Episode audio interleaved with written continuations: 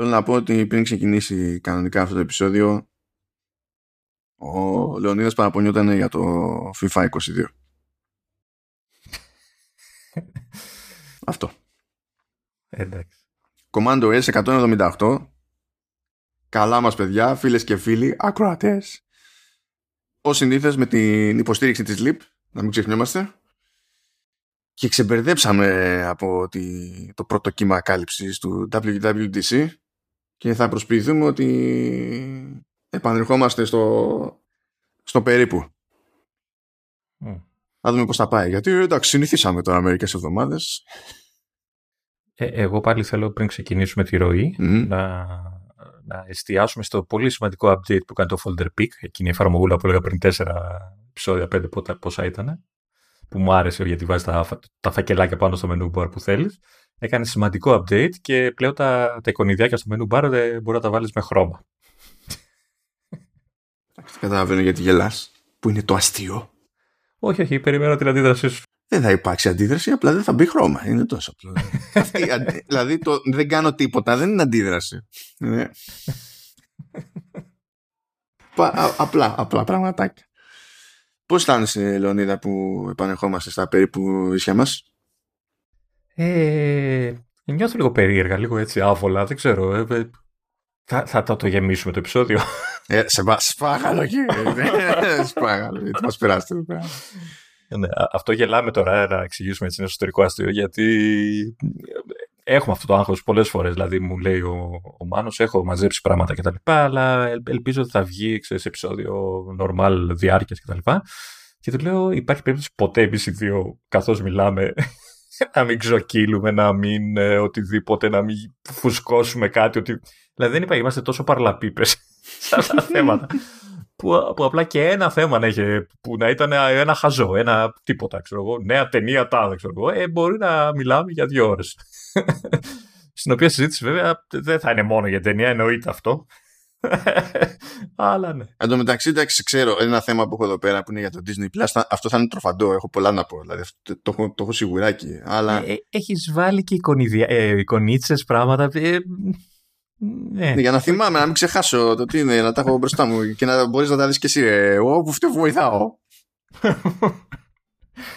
Αλλά εντάξει, ξέρω τι θα γίνει. Θα φτάσουμε, ξέρω εγώ, κάπου έχουμε να πούμε κάτι για, για κάτι φορτιστές και για κάποιο λόγο αυτό θα μας πάρει 20 λεπτά, ενώ θα μας πάρει 20 δευτερόλεπτα. Αλλά δεν ξέρω τι τραγωδία πούμε. Αλλά οκ. Οπότε ξέρω εγώ, ας κάνουμε την απόπειρα εκεί να ξεκινήσουμε. Πάμε μαλακά, ήρεμα, με Apple TV Plus, διότι έχουμε κάποιες ημερομηνίες εξόδου. 29 Ιουλίου βγαίνει το, το Surface. Ε, ενώ μέσα στο, στον Αύγουστο περιμένουμε 5 Days at Memorial και Bad Sisters και δεν θα τα πιάσουμε από την αρχή βασικά γιατί δεν έχει ε, νόημα. Να πω, να πω κάτι. Αν θυμάμαι καλά, στο το Surface κάπου είδα ότι έσκασε και το πρώτο τρέιλερ. Ναι, έσκασε και το πρώτο τρέιλερ. Ναι, ναι, ναι. ναι, ναι, ναι. Να κάνω μια χαζή ερώτηση. Για πες. Γιατί ε, το, το έχω πετύχει και άλλες φορές. Ε, βλέπω νιουζάκι που λέει έσκασε το καινούριο το τρέιλερ, το πρώτο της νέας τάδες σειράς που θα βγει στο Apple TV κτλ. Ωραία. Και το έχει το άρθρο. Αλλά ρε παιδί μου, εγώ θέλω να το δω στο Apple TV μου. Γιατί δεν τα βάζουν εκεί κατευθείαν; Και εκεί εννοώ.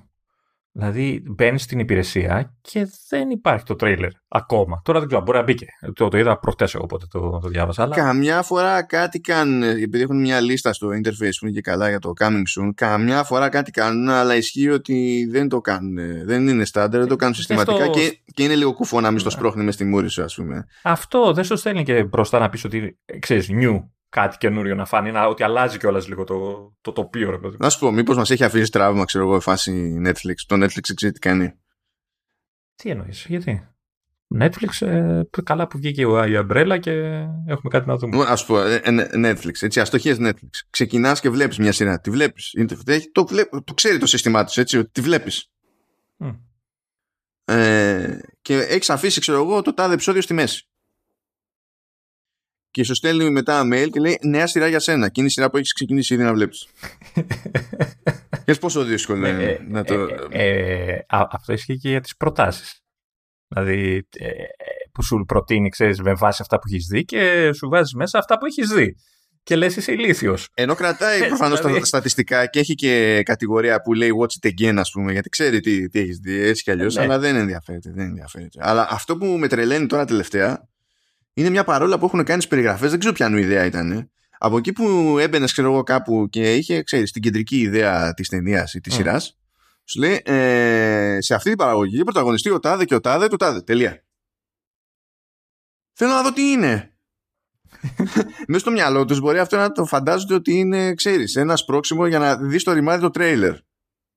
Ναι, το οποίο τρέλερ πάντα ξεκινάει αυτόματα, οπότε και που να το έγραφε. Όχι, όχι, το έχω βάλει να μην ξεκινάει αυτόματα. Λυπάμαι. Δεν είναι... Α, Έχει ρύθμιση. Γι' αυτό μου σπάγει τα νεύρα. Δεν υπήρχε.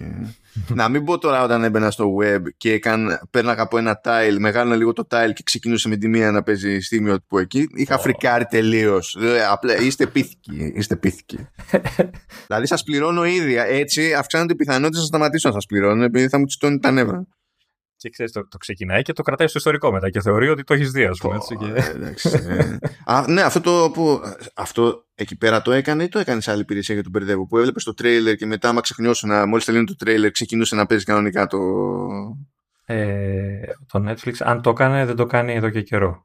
Ναι, τώρα δεν το κάνει καθόλου. Δεν θυμάμαι αν το κάνει εκεί. Ξέρω ότι το κάνει το Viki που βλέπω κάτι τέλος πάντων, κάτι κορεατικά, κάτι Ιαπωνέζικα εκεί πέρα.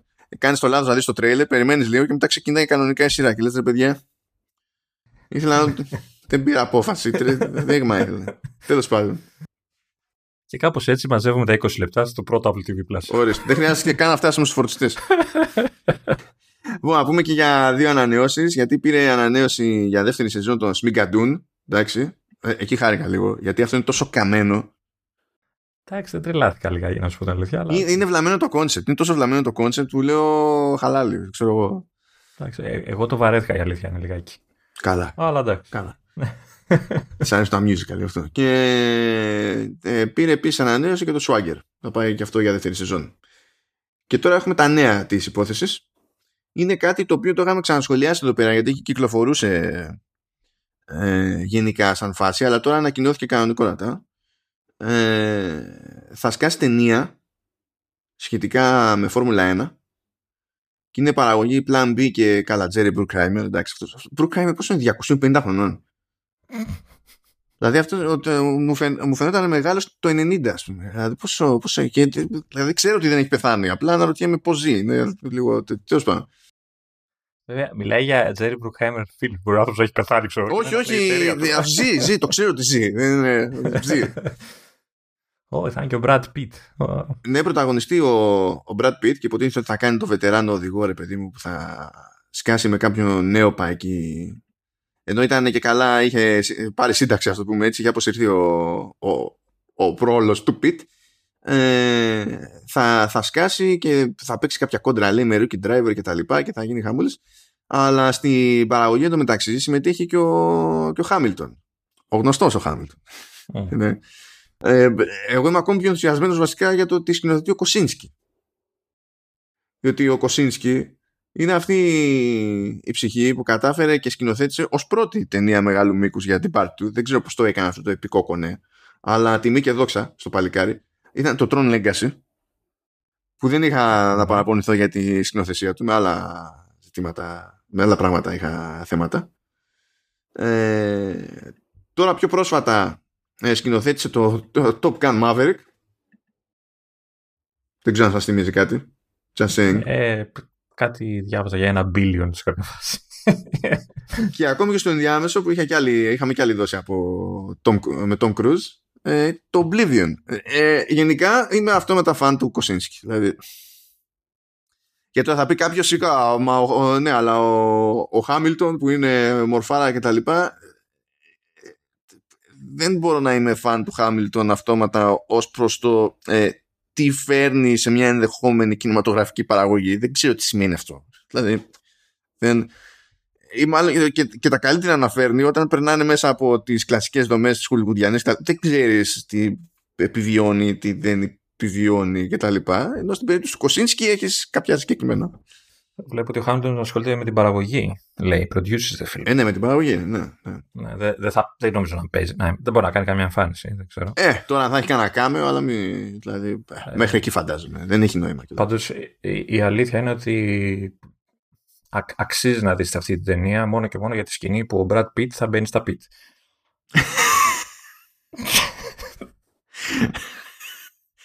Έπρεπε να την είχα φανταστεί αυτή την ιδέα ότι έρχεται. την έχω φανταστεί εδώ και ώρα και περιμένω στο ματί.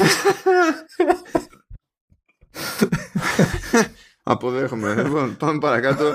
Ανακοινώθηκε νέα σειρά, λέγεται Sugar.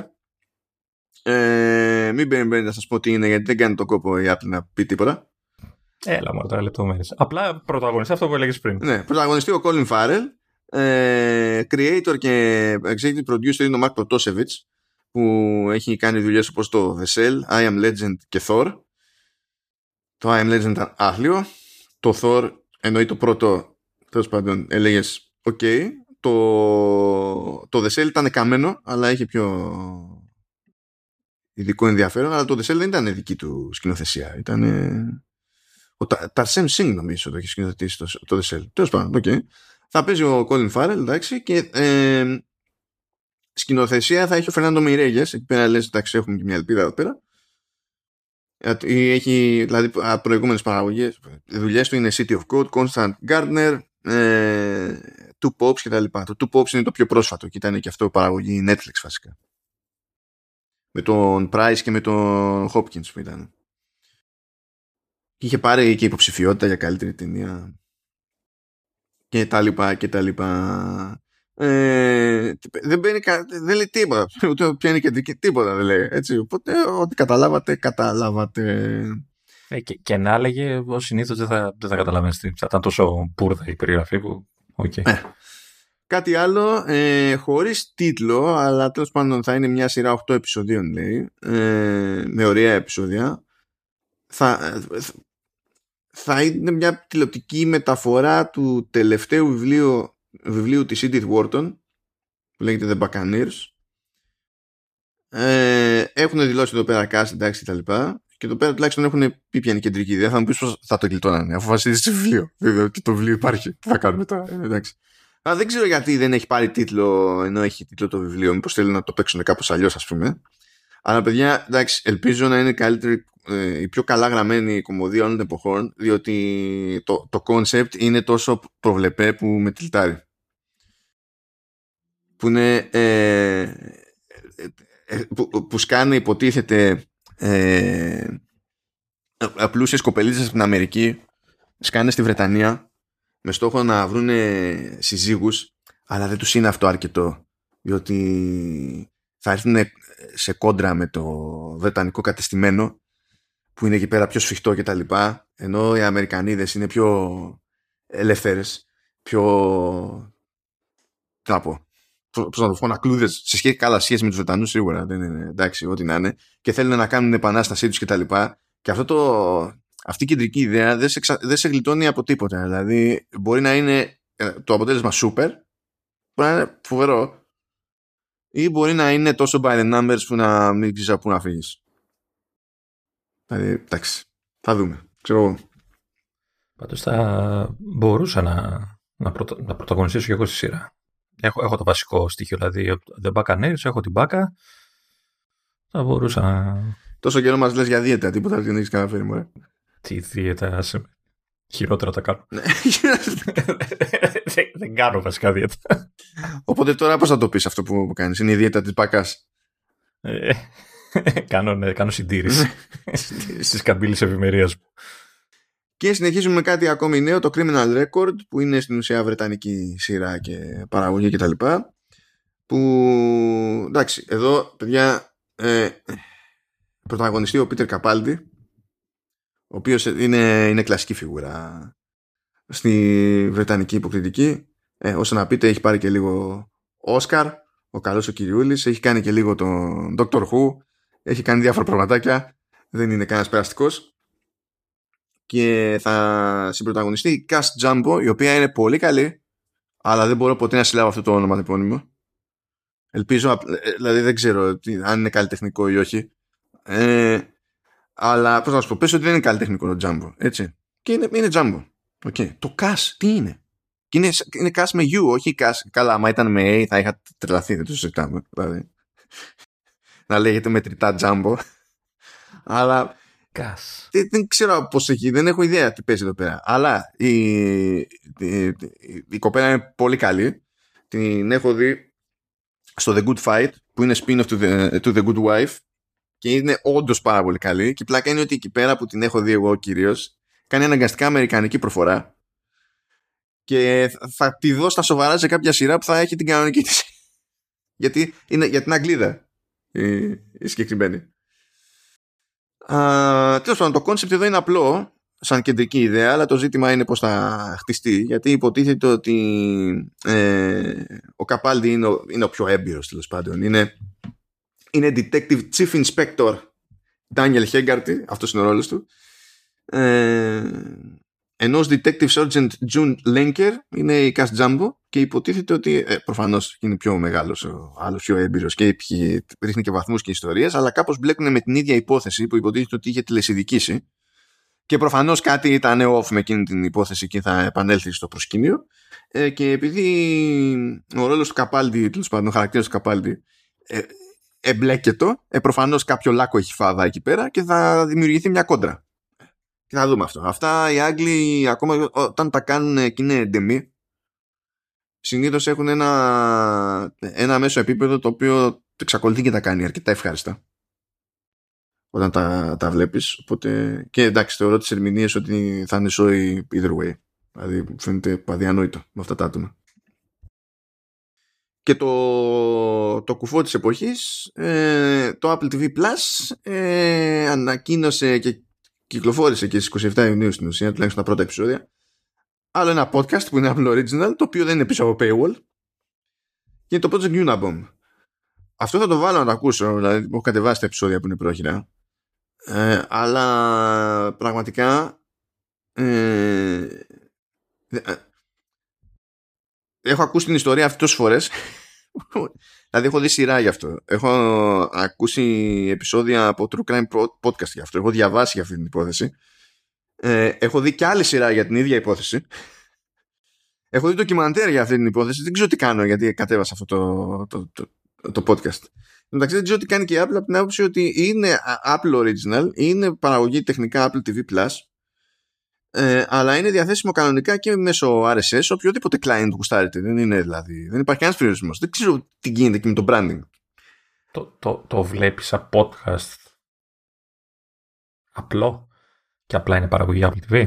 Ναι, αλλά το θέμα είναι ότι άλλη φορά έχει βγάλει ρε παιδί μου podcast που το έχει μόνο σε Apple Podcast. Και υπήρχε workaround να κάνεις ολόκληρη ιστορία, αλλά δεν σου έδινε το RSS. Mm. Έπρεπε να κάνεις εσύ τσαχπινιά, ρε παιδί μου. Είχαν βρει τρόπο. Τέλος πάντων. Τώρα, ε, τι να πω για την υπόθεση Unabomb είναι για την περίπτωση του Τετ Καζίνσκι ο οποίος ήταν ε, ε, ιδιοφυής και ψυχοπαθής ταυτόχρονα. Και έφαγε αρκετό κόσμο με αυτοσχέδιες βόμβες στο, ε, νομίζω ξεκίνησε ήταν όλη του η δράση τη δεκαετία του 90 ή είχε πάρει ξόφαλτσα τα τέλη της δεκαετίας του 80 δεν το πολύ θυμάμαι τώρα αυτό ε, και έμεινε γνωστός ως Unabomber το οποίο ο, ο όρος προέκυψε λίγο περίεργα από την άποψη ότι η ομάδα που ανέλαβε υποτίθεται την υπόθεσή του είχε βαφτιστεί Unabomb και το όχι Unabomb, Unabomb δεν ξέρω γιατί το κρατήσανε, φάγανε το B αλλά ήταν περίπου παρατσούκλοι για να συνειδητούν μεταξύ τους γιατί νομίζω οι πρώτοι εκρηκτικοί μηχανισμοί είχαν σκάσει σε πανεπιστήμια οπότε είχαν πάρει το και καλά από το University και το bomb, το bomb δεν έπαιξε πολύ brainstorming εκεί πέρα, ήταν ε, λίγο περίεργα. Ε, και εξακολουθεί και έχει ένα κάποιο ενδιαφέρον η, ιστορία διότι ο τύπος ήταν φαντασμένος. Ήταν, ήταν too far gone ρε παιδί μου έτσι. Αλλά μέχρι να φτάσει σε εκείνο το σημείο υποτίθεται ότι ακαδημαϊκά και τα λοιπά ήταν τουμπάνο και ήταν μεγάλο μυαλό και κάπου λύγησε. Και τα είδε όλα δεν ξέρω και εγώ τι ας πούμε. Και πήγε μόνος του και έμενε ε, σε μια καλύβα στη μέση του πουθενά ε, αποκήρυξε κάθε είδους τεχνολογία ξέρω εγώ δεν είχε επικοινωνία με κανέναν και ό,τι να είναι σφύριξε, σφύριξε τελείως. Και φυσικά όταν θες να είσαι κάπου τέτοιος ή όταν θες να είσαι ο λεγόμενος prepper που αυτό τώρα δεν ήταν prepper του στυλ περιμένω την κατάρρευση του κράτους στο τέλος του κόσμου και εγώ θα είμαι έτοιμος γιατί έχω κονσέρβες και όπλα και φυσίγγια σε, και ένα αυτοσχέδιο καταφύγιο ε, που θα γινόντουσαν όλα αυτά στη Μοντάνα. Ε, εκεί πέρα ήταν και ο Κασίνσκι. Δεν ξέρω πώς κατάφερε να μην έχει παρέα μες στη μέση του πουθενά. Anyway, πάει γι' αυτό. Λεωνίδα. Ναι. Α, νόμιζα ότι σε έχασα. έχω, έχω, έχω, σε ακούω έτσι που και έχω, έχω σε, σε, πώς θα το πω, έχω έτσι μήνυμα ανοιχτό το στόμα, ρε, έτσι, σε θαυμάζω ρε παιδί μου. Γιατί επειδή ξέρω και άλλους ψυχοπαθείς. Είπες για ιδιοφυα και ψυχοπαθή στα φρονιά. Αυτά, ξέρεις, αυτά δύο είναι πολύ κοντά. Η γραμμή είναι πολύ λεπτή. Και όντως εσένα σκέφτηκα σε κάποια φάση. Ευχαριστώ, ευχαριστώ. Ευτυχώς δεν πιάνουν τα χέρια μου, οπότε δεν μπορώ να φτιάξω τέτοιου μηχανισμού. δηλαδή, ο πρώτος που θα πήγαινε θα ήμουν εγώ στην προσπάθεια. Δεν, δεν έχει νόημα. Α, και το, η ραντομιά που προέκυψε πριν από μερικές εβδομάδες, αλλά δεν χωράει τώρα στην κάλυψη για WWDC, πήγε και πέταξε ένα, ένα πυροτέχνημα εκεί πέρα η Apple και έκανε κονέ με το Major League Soccer που είναι Αμερικανική ποδο, ε, ποδοσφαιρική ομοσπονδία. Όταν λέμε ποδοσφαιρική εννοούμε το πραγματικό του ποδόσφαιρο, όντως. Με, με, τα πόδια. Ναι, ναι, ναι, αυτό. Ναι. Όχι με τα κεφάλια τους ώμους, τα τέτοια και τα λοιπά. αυτό είναι το.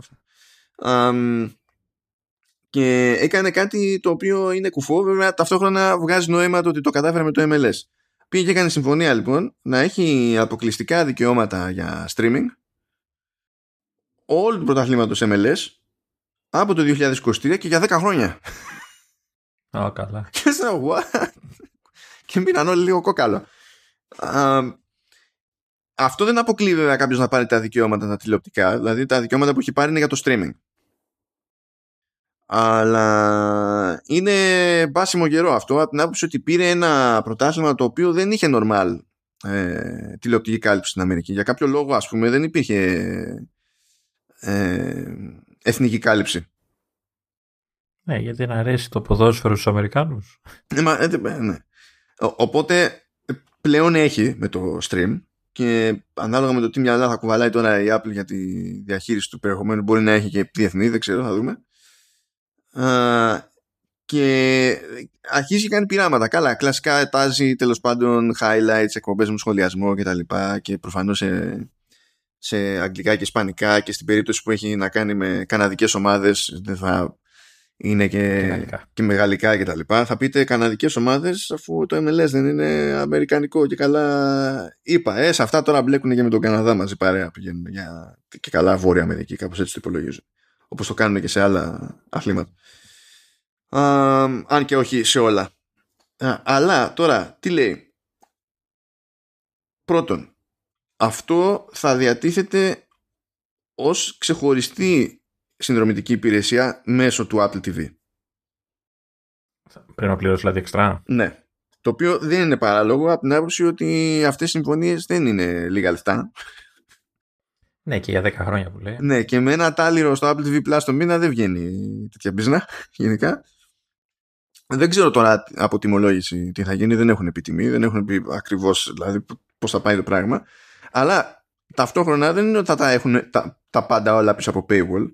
Λέει ότι κάμποσα match θα διατίθεται και σε συνδρομητές Apple TV Plus χωρίς να χρειαστεί να αγοράσουν στην ουσία το, κανονικά την έξτρα υπηρεσία και να έχουν ε, πρόσβαση στα πάντα. Και κάποια λίγα ματσάκια θα είναι και τελείως δωρεάν. Δεν χρειάζεται κάποιος να είναι καν συνδρομητής. Αυτά τα για κράχτες τώρα, όπως αντιλαμβάνεσαι. Ναι, εντάξει, εντάξει. Έτσι. Οπότε, ε, πώς να πω, προσπαθεί να βάλει τυράκι σε κάθε βήμα στην όλη, στην όλη διαδικασία. Τα δικαιώματα του Ολυμπιακού θα τα πάρει; δικαιώματα του Ολυμπιακού. ε, ε, άντε για τότε, άντε για. Major League Soccer is the fastest growing soccer league in the world. Καλά, καλά, ναι, ναι, είναι, είναι αυτό. In the world. ναι, όχι, αυτό να το πιστεύουν. Πώς να σου πω, όταν είσαι εμπορικά πάτος ως πρωτάθλημα, ε, μπορεί να έχεις ανάπτυξη 80%. Απλά. Πάλι το... πάτος θα είσαι. Ναι, ναι, αυτό. Ε, more than doubling in size to 29 clubs over the last 15 years. Μπράβο. Τώρα, φαντάζεσαι, φαντάζεσαι εδώ τώρα στο, στην πρώτη εθνική να είχαμε 29 ομάδες. Δεν λιώναμε ποτέ. Πεθαίναμε εδώ.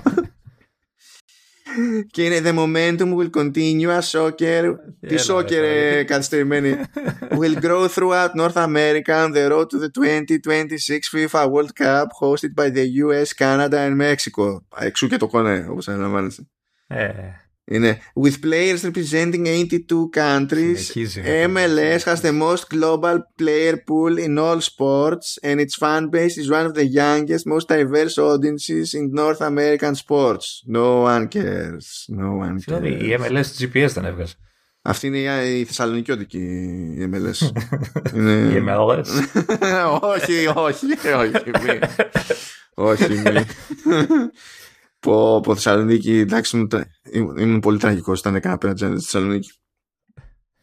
Εγώ πίσω Θεσσαλονικιά που με ήξερε και την ήξερα. Δεν, ήταν, δεν, είμαι, δεν είμαι τέλειος αγρίκο, δεν έπιασα περαστική έτσι. Μη- Αλλά με ήξερε και γι' αυτό την πάτησε κιόλας. Γιατί δεν έκανε. Δεν, δεν προσπάθησε να το παρασκεφτεί το πράγμα. Γιατί μου μιλάει αυτός και γιατί μου λέει αυτό που μου λέει. Λέω: Μπορείς να μου κάνεις μια χάρη. Μου λέει: Ναι, μπορείς να πεις η μικρή Λουλού. Και το λέει. Και λιώνω στο γέλιο. λιώ- λέ- Λιώνω στο γέλιο. Μετά το συνειδητοποιεί, μετά έλειωσε και εκείνος στο γέλιος. Δηλαδή. Εντάξει. Anyway, πάει το Apple TV Plus. Μη μας βρίζουν οι Θεσσαλονίκη έτσι. Πειραγματάκια είναι αυτά. Έτσι λέτε ότι ακούμε κι εμείς. Κάτσε, κάτσε να κάνω μια, μια απόπειρα ακόμη. Και το σουβλάκι και το καλαμάκι είναι σωστό. Είναι different metaphors. Different metaphors. Όχι, το, το θέμα είναι να καταλαβαίνόμαστε για να φάμε καμιά ώρα. Από εκεί και πέρα. έχω, έχω πέσει Όπως θέλει, ας το λέω. σε σκασοδομένου Θεσσαλονικιούς και ολόκληρη η παρέα μου το παίρνουν χαμπάρι ότι είμαι Αθηναίος και είμαι εκεί. Αρχίζουν να ρωτάνε πράγματα και- ε, για να μου την πούνε. Ναι. Έτσι. Ξέρεις τι είναι μπουγάτσα; Μμ. Λέω, «Ε, ναι, τι είναι; Ε, είδος φίλου, ξενερώνουν. Ήταν έτοιμη το. Φίλου, φίλου με γιοτά. Ναι. Ξε, ξε, ξενερώσανε κατευθείαν, ξενερώσανε. Ε, εσύ τότε... τα, τα κασέρια πώς τα λέτε με το όνομά τους, με το όνομά τους. το ξέρω. είστε, είστε λάθος, είστε λάθος εδώ πέρα, δεν μπορούμε να συνεχίσουμε. Ε, Αυτό. Εκεί που έχουν δίκιο είναι με τις... Ε, τεχνικώς δηλαδή, όντως έχουν δίκιο, είναι με τις αληθές που λένε. Εκεί έχουν, τεχνικώς έχουν δίκιο. Εντάξει. Κάτι χάνεις, κάτι κερδίζεις. Είναι- Ο, ο, ο, ο σκοπός είναι να φας. Ισχύει. Τώρα μην καθυστερούμε. δηλαδή αυτό με ενοχλεί εμένα. Εννοείς ότι σε Αφού καθυστερώ από το να καταλαβαίνόμαστε φας. τώρα. Είναι... ναι, αφού καταλαβαίνόμαστε. Δεν θέλω το μάθο που έλεγε και ο, ο Κωνσταντίνο. να το φάω θέλω. Καταλαβαίνω, με- καταλαβαίνεις και καταλαβαίνω. Φέρτο, να φάμε. Τέλεια. Καταλαβαίνετε. Οπότε πατάω Θεσσαλονίκη, κάνω φίλους γρήγορα. Fast friends που λέει αυτό. να σου πω, κάπως πρέπει να το σώσεις όμως, γιατί δεν θα μας αγαπάνε οι φίλοι μας από τη Θεσσαλονίκη που μας ακούνε. Δηλαδή, καπές κάτι. Αγαπάμε τη Θεσσαλονίκη, χαιρετήρι, φιλιά στη Θεσσαλονίκη. Κάνε λίγο, τι... λίγο πρωινάδικο. Τι να πω αυτό το, το κλασικό φιλε, τα φιλιά μας, χαιρετισμούς στην πρωτεύουσα, Έτσι. στην πανέμορφη Θεσσαλονίκη Έτσι, κτλ. έτσι, έτσι. Ε, φίλοι Θεσσαλονίκης, αν μας ακούτε, έπρεπε να εκνευρίζεστε όταν σας τα λέτε αυτό. έπρεπε, να- έπρεπε να ενοχλείστε, γιατί είναι, προφαν, είναι, είναι φως φανάρι το τι κάνουν εκείνη την ώρα. Σας κάνουν γούτσου γούτσου. Ε, και θα έπρεπε να σας στείλει λίγο ότι περνάει αυτό ως ξυπνάδα. Ε, δεν χρειάζονται τέτοια για να είναι μια χαρά η Θεσσαλονίκη. Η Θεσσαλονίκη είναι αυτό που είναι. Ε, δεν καταλαβαίνω. Έχουμε τώρα το okay. Είναι σούπερ, αν και έχω πάει μόνο μια φορά γάμο του. Εντάξει, έχω πολλά χρόνια να πάω. Κάποτε πήγαινα σχετικά τέλος πάντων, συστη- συστηματικά, αλλά έχω χρόνια να πάω πια. Α- α- Άντε να πω και μια ιστορία έτσι, προσωπική. Έτσι. Όταν, όταν ήταν να πάω στη Θεσσαλονίκη, ήταν ε, η εποχή που είχα πάρει το αμάξι που ξέρεις και έχω ακόμα, δηλαδή χίλια χρόνια πριν. Ε, και ήταν το πρώτο μας ταξίδι, είχαμε συγκεντρωθεί και παρέα ολόκληρη και μεγάλη κτλ. Και, και είπαμε να πάμε στη Θεσσαλονίκη να, να γουστάρουμε και τέτοια. Και όντως πάμε, ξεκινάμε, αλλά όταν φτάσαμε και αρχίσαμε τις βόλτες και αυτά, ε, ε, εμένα, ας πούμε, ήμουνα τότε με τη, με τη σύζυγό μου και τα λοιπά, παντρεμένη, φρέσκο παντρεμένη και ε, μας το χάλασε λίγο το ταξίδι γιατί δεν έσανα καλά, ένιωθε έτσι αδιαθεσία και λέγαμε πω πω ρε γαμώ, το μας χάλασε το ταξίδι, μετά συνειδητοποίησαμε ότι είναι έγκυος και το μάθαμε λίγο έτσι και έχω συνδέσει την πόλη με αυτή την υπέροχη στιγμή της ζωής μου. Εντάξει, και δεν. τι- Πώς να σου πω, δεν, δεν, δεν, δεν μπουκώσατε κατευθείαν τρίγωνα πανοράματος. Το, το, το, μα- το, το συνειδητοποίησαμε στην Αθήνα βέβαια έτσι, γιατί πήγαμε, τρώγαμε και κάναμε, αλλά εντάξει, το, τα, τις βασικές πληροφορίες τις μάθαμε στην Αθήνα. Αν μιας και, μιας και είπα τρίγωνα πανοράματος, είμαι ο Your Friendly Neighborhood εξωγήινος που δεν γουστάει τρίγωνα πανοράματος. Και εμένα δεν μ' αρέσουν. Έλα. Ε, ε, ε, να- Όχι, να, να μην το πω βαριά, δεν μ' αρέσουν. ε. Δεν τα προτιμώ. Δηλαδή, εντάξει, και έχω φάει και καλά. Δηλαδή, μου έχουν φέρει από Θεσσαλονίκη αυτά. Δεν είναι στο, στο γούστο μου, ρε παιδί. Κάτω, εγώ κάνω cheat, γιατί εγώ γενικά με, με τα γλυκά βαράω φρίκες. Ε, γενικά δηλαδή με τα γλυκά, όχι ό,τι, ό,τι γλυκό είναι. Βαράω φρίκες, δηλαδή δεν την πολύ παλεύω. Είναι σχεδόν τα κοιτάζω και λιγόνομοι, ας πούμε. Είναι τέτοιο. Δεν, δεν, δεν αντέχω. δεν αντέχω. Όχι, θα, θα το φάω. Θα, ε, σου λέω, δεν, είναι, δεν μ' αρέσει. Ε, ναι, ρε φίλε, αφού είσαι και στη δίαιτα της μπάκας, δεν θα το φας, εννοείται. ναι. Ε, απλά δεν, είναι, δεν, δεν κάνω αυτό το wow που κάνουν πολλοί. Ωραία, κανείς δεν μας μίσησε, κανείς δεν μας... όλα κομπλέ. λοιπόν, πάμε τέτοιο, πάμε Apple Arcade. Ωραία. Apple Arcade ε, όλο αυτό το καιρό που εμείς ασχολούμαστε με άλλα πράγματα, ε, αποφάσισε ότι ξέρεις, τελείωσε και ο μήνας, τελειώνει βασικά. Οπότε έχουν βγει όλες οι κυκλοφορίες του μήνα και, και τα τέσσερα παιχνίδια, από τα οποία εννοείται πάνω στο μήνα της WWDC θα ήταν τα τρία καινούρια και το ένα Plus, έτσι να μας κάνει χάρη, να, να ψοφήσουμε εκεί κτλ. Ε, το καλό είναι ότι το πρώτο που έσκασε μύτη στις αρχές του μήνα ήταν το, το Frogger and the Rambling Ruins, το οποίο υποτίθεται κατευθείαν λες ότι είναι sequel του πρώτου, Frogger, του πρώτου Frogger που είχε βγει στην υπηρεσία όταν πρώτο ξεκίνησε η υπηρεσία, αλλά δεν είναι. Ενώ εκείνο το Frogger ας πούμε ότι κρατούσε λίγο από τις ρίζες του, του παλιού κλασικού ε, και ε, ε ήταν πιο, να μην το πω platform, αλλά ήταν έτσι endless running και ούτε καν endless, running, σκέτο γιατί είχε πίστες και τα λοιπά και προσπαθούσε να αποφύγεις εμπόδια και να μαζέψεις ό,τι ήταν να μαζέψεις για να φτάσεις στο τέλος της πίστας και τα λοιπά. Εδώ η Konami μας, μας το πάει αλλιώς. το παιχνίδι είναι ένα καθαρό puzzle, ε, puzzle έτσι, δηλαδή γρίφη μόνο, δηλαδή ε, παιχνίδι σκέψης ουσιαστικά είναι. Το οποίο είναι βέβαια στον κόσμο του Φρόγκερ. Έχει έτσι ξεστόν. Τι είναι ο κόσμος του Φρόγκερ, τι πάει να πει είναι στον κόσμο του Φρόγκερ. Είναι ο κόσμος του Φρόγκερ με την έννοια ότι. Ε, το, το λέω με την έννοια ότι έχει τη, μοιράζει την αισθητική του πρώτου Φρόγκερ. Του, του App Store. Του, του Apple Arcade. Οπότε το λέω ότι είναι ο κόσμος Φρόγκερ, γιατί έχει και μια πολύ βαθιά ιστορία το παιχνίδι. ναι, έχει και μια ιστορία τέλος πάντων, ναι. Ε, αλλά ε, είναι καλό. Είναι καλό, δεν το περίμενα. Ε, είναι ευχάριστη έκπληξη ε, γιατί ε, σαν παιχνίδι έχει λίγο άρωμα από, πώς το λέγανε, το Toad. το, δεν θυμάμαι το τίτλο. Captain Toad, Captain Toad, Το Captain Toad, το Captain. Που είχε βγει Wii U και βγήκε και Switch. Ναι, ναι, ήταν πολύ ωραίο παιχνίδι αυτό όντως. Ε, βέβαια εδώ δεν παίζει τόσο πολύ με την προοπτική, έχει και τέτοια πράγματα. Είναι πιο πολύ ε, ο, ο στόχος δηλαδή, του παίκτη είναι εννοείται ότι από το α πρέπει να πάει στο β, δηλαδή στην έξοδο του, της πίστας. Εν τω μεταξύ πρέπει να σώσεις τα βατραχάκια που είναι διάσπαρτα στην πίστα και ταυτόχρονα να μαζέψεις και κάτι έτσι, διαμαντάκια που έχουν το ρόλο των νομισμάτων που μετά ξέρεις, αγοράζεις πράγματα και διάφορα. Ε, το θέμα είναι ότι για να το κάνεις αυτό ε, ουσιαστικά ε, κουνάς κομμάτια της πίστας ε, τα οποία είναι συγκεκριμένα στην πίστα και κινούνται με συγκεκριμένο τρόπο. Δηλαδή, άλλα είναι μπορείς να τα κουνήσεις πάνω κάτω, άλλα δεξιά-αριστερά, άλλα μπρο-πίσω κτλ. Ε, και φτιάχνοντας ουσιαστικά ένα, μια διαδρομή να μπορέσεις να πάρεις ό,τι είναι να πάρεις από την πίστα και, και να βγεις ε, στο, στο τέλος. Ε, γρήγορα, γρήγορα βάζει αντιπάλους, βάζει ε, εχθρούς, ας το πούμε. Ε, όχι, ας το πούμε, εχθροί είναι. Ε, μες στις πίστες οι οποίοι συνήθως ε, όταν σε πάρουν χαμπάρι είσαι στην ίδια πλατφόρμα ή, ή σε πλατφόρμα που ενώνεται με τη δική τους, δηλαδή κάπως έτσι, ώστε, ώστε να έχουν έναν τρόπο να σε φτάσουν, ε, αρχίζουν και σε κυνηγάνε. Ή αν δεν κυνηγάνε σένα, αν βρεθούν πάλι σε αντίστοιχη περίπτωση, μπορεί να πάνε να φάνε τα βατραχάκια που πρέπει να σώσεις κτλ. Οπότε. Υποψιάζομαι ότι αυτό δεν είναι θεμητό. Ε, όχι, αν θες να βγάλεις την κάθε πίστα 100% κτλ. Ναι, δεν είναι πολύ καλό. Ε, οπότε πέρα από το ότι κουνάω κομμάτια για να, ενώσω, να φτιάξω μια διαδρομή για να πάω απέναντι κτλ.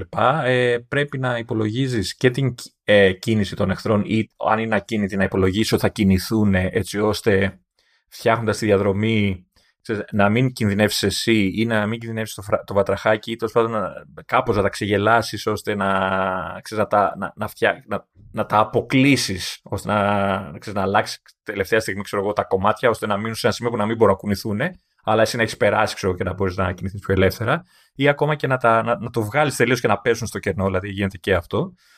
ε, ώστε να καταφέρεις να, να, να, να περάσεις την, την πίστα. Ε, αρκετά γρήγορα, έχει αρκετές πίστες, δηλαδή οι developers μιλάνε για 100 πίστες. Είναι αρκετές, δηλαδή το πρώτο πρώτος κόσμος είχε 16 επίπεδα συν 2 έξτρα. Σου ανοίγει στο τέλος κάτι μυστικά και καλά κτλ.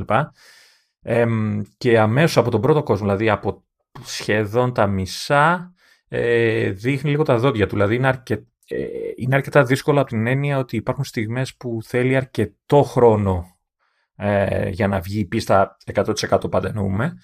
Ε, και σε κάποια σημεία και αρκετή σκέψη, δηλαδή πώς θα υπολογίσεις την κίνηση των εχθρών, πώς θα υπολογίσεις πώς θα φτάσεις εκεί που είναι να φτάσεις. Ε, έχει δηλαδή ε, αρκετό, αρκετή σκέψη. Αυτό σημαίνει ότι ε, υπάρχουν στιγμές που χρειάζεται υπομονή και θέλει αρ, αργές κινήσεις, ας το πω. Δηλαδή, όχι, όχι τόσο αργές κινήσεις, όσο το να μην να μην βιάζεσαι ως παίχτης, να, να, δηλαδή βλέπεις ότι κάτι είναι εύκολο, ξέρω το κάνεις μπαμ μπαμ να, να βγαίνει. Δηλαδή αυτό, ε, οι βιαστικές κινήσεις ε, ε, συνήθως, όχι πάντα, αλλά συνήθως οδηγούν σε κακή κατάληξη.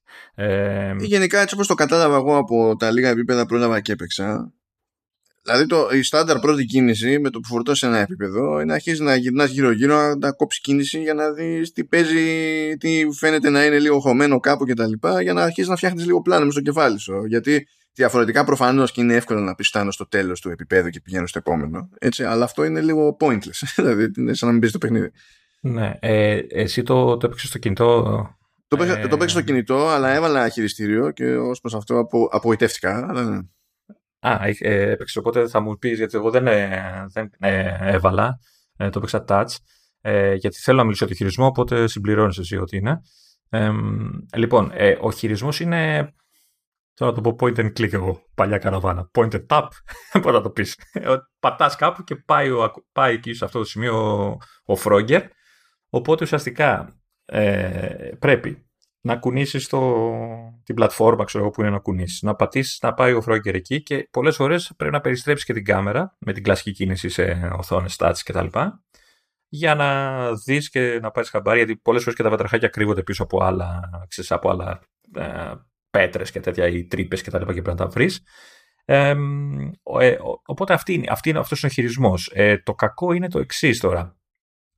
Ε, επειδή ο έλεγχος της κάμερας και ο έλεγχος των πλατφορμών και όλα αυτά όλα γίνονται με touch, εντάξει, ok κτλ. Ε, Πολλές φορές όταν ε, σε πιέζει ο, ο χρόνος και βάζω τη λέξη εισαγωγικά γιατί δεν είναι ακριβώς χρόνος, αλλά είναι boss.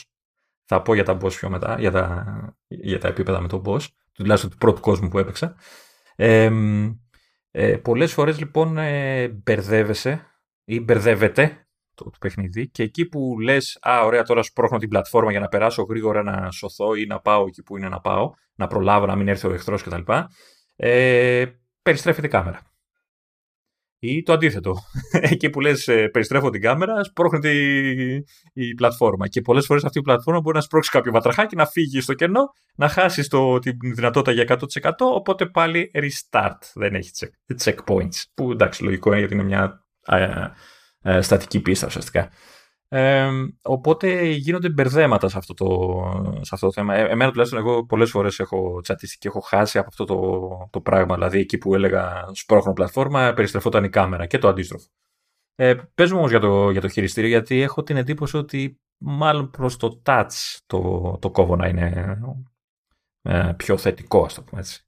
Να πούμε ότι ε, εντάξει, προφανώς αφήνει να στρέψει την κάμερα ξέρω εγώ, με shoulder buttons και τέτοια. Εντάξει, κουμπλέ. Προφανώς έχει πλοήγηση στα μενού με τα κλασικά face buttons και να συναφεί. Μια χαρά όλα ως εδώ. Και μετά πρέπει να κινηθείς στο χώρο και να πιάσεις τα διάφορα κομμάτια που μπορείς να μετακινήσεις και να τα πας πάνω κάτω ή όπως πάνε. Πες μου ότι έχει pointer. Και έχει pointer. Και κουνάς το δεν βγαίνει αυτό, δεν λειτουργεί στα boss fights, τέλος πάντων, στα boss levels.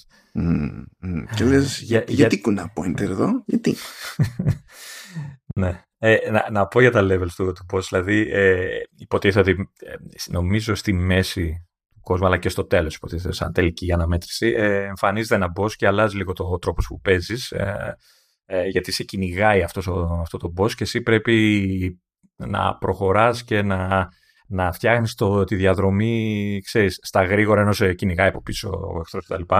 Ταυτόχρονα να μαζεύει και ό,τι είναι να μαζεύει, νομίζω έχουν νομίσματα κυρίως. Ε, αυτό διαμάντια. Οπότε δημιουργεί μια ευχάριστη πίεση όλο αυτό. Έχει, έχει την πλάκα του, αλλάζει και λίγο η ροή του gameplay, οπότε σπάει λίγο το, το, το, τη μονοτονία. Αλλά αυτό που λέγα πριν για το χειρισμό, ε, εδώ, ειδικά στο, στο τελευταίο boss, ε, εντάξει, πήγα να το σπάσω ε, γιατί τουλάχιστον πέντε φορές έχασα γιατί στην τελευταία BIP πλατφόρμα ε, ε, αντί να σπρώχνω την πλατφόρμα για να περάσει το Frogger, ε, ξέρεις, γύραγα την κάμερα, έχανα τον μπούσλα, δεν ξέρα που βρίσκομαι και ερχόταν ο άλλος και μέτρο για πούμε. Δηλαδή, εντάξει, σπαστικό. Ε, τέλος πάντων, κατά τα άλλα, όχι κατά τα άλλα, γενικά είναι, είναι ωραίο παιχνιδάκι. Ε, ε, ό,τι πρέπει. Ε, εικάζω ότι εγώ τουλάχιστον το, το, το, το θεωρώ για touch ε, το, το σύστημα του χειρισμού. Δεν, δεν νομίζω ότι το χειριστήριο θα βολέψει. Και από, από αυτά που μου είπες, δεν νομίζω να, να βολεύει καθόλου. Ναι, βασικά ε, έπρεπε στην ουσία επειδή ο Frogger κινείται πάνω σε grid. Δηλαδή στην πραγματικότητα πηγαίνει σε τετράγωνα. Δεν είναι ότι mm. κινείται όπως mm. να είναι ας πούμε, στο τρισδιάστατο χώρο. Οπότε θα έπρεπε να σε αφήνει να, να επισημαίνεις τα, τα, τα τετράγωνα. Πώς θα έπαιζες κάτι ξέρω εγώ, που μπορεί να ήταν πιο tactics και έχει συγκεκριμένη εμβέλεια στην κίνηση, ξέρω εγώ, ένας χαρακτήρας και σου δίνει τα τετράγωνα και διαλέξει κάποιο τετράγωνο. Πώς θα έπαιζε Fire Emblem, ξέρω εγώ, ή το Mario Plus Rabbids ή ό,τι whatever. Ε, θα μπορούσε να το κάνει, ενώ δεν είναι το ίδιο πράγμα, αλλά τουλάχιστον ε, γιατί τώρα χρησιμοποιεί και το πλασματάκι που είναι σαν δεν θυμάμαι τι ξέρω εγώ το πράγμα και το χρησιμοποιεί αυτό ως pointer και πρέπει να πας στο κουτάκι που θέλεις εσύ στην ουσία να το αφήσεις εκεί και να πατήσεις πλήκτρο για να... Και why, why; Ναι, όχι, είναι αργό αυτό, πολύ αργό. Δεν, δεν θα βγαίνει εύκολα αυτό το πράγμα. Ε, δεν ξέρω αν θα βόλευε απευθείας χειρισμός του Frogger. Με το μοχλό κατευθείαν να κινείται. Και από τη στιγμή που είναι σε grid, δεν θα, θα έπρεπε να αλλάξουν τελείως το. Δηλαδή να έχουν τελείως άλλη λογική στο πώς κινείται στο χώρο και δεν θα το κάνανε. Γι' αυτό λέω τουλάχιστον να πηγαίνανε, επειδή είναι σε grid, να σε αφήνανε να διαλέξει τετράγωνο αντί να σέρνεις κάτι προς κάποιο τετράγωνο που μπορεί, ξέρεις, κάπου να σου φαίνεται με το μάτι και την προοπτική λίγο ωριακό και πότε να είσαι ακριβώς στο τετράγωνο που νόμιζες ή να ήσουν στο αμέσω προηγούμενο, ξέρω εγώ.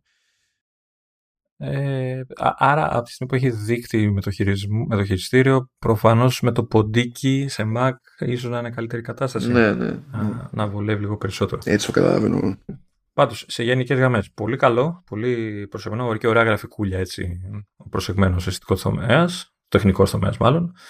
Πολλές πίστες, πολύ περιεχόμενο δηλαδή. Έχει και τα μυστικούλια του, έχει και τα χάζω, ξέρεις, αγοράζω outfits και δεν συμμαζεύεται. Οπότε θεωρώ ότι είναι καλή η κυκλοφορία. Και δεν μοιάζει και με παιχνίδι που ε, ξαφνικά συνειδητοποίησε ότι δεν είναι free to play.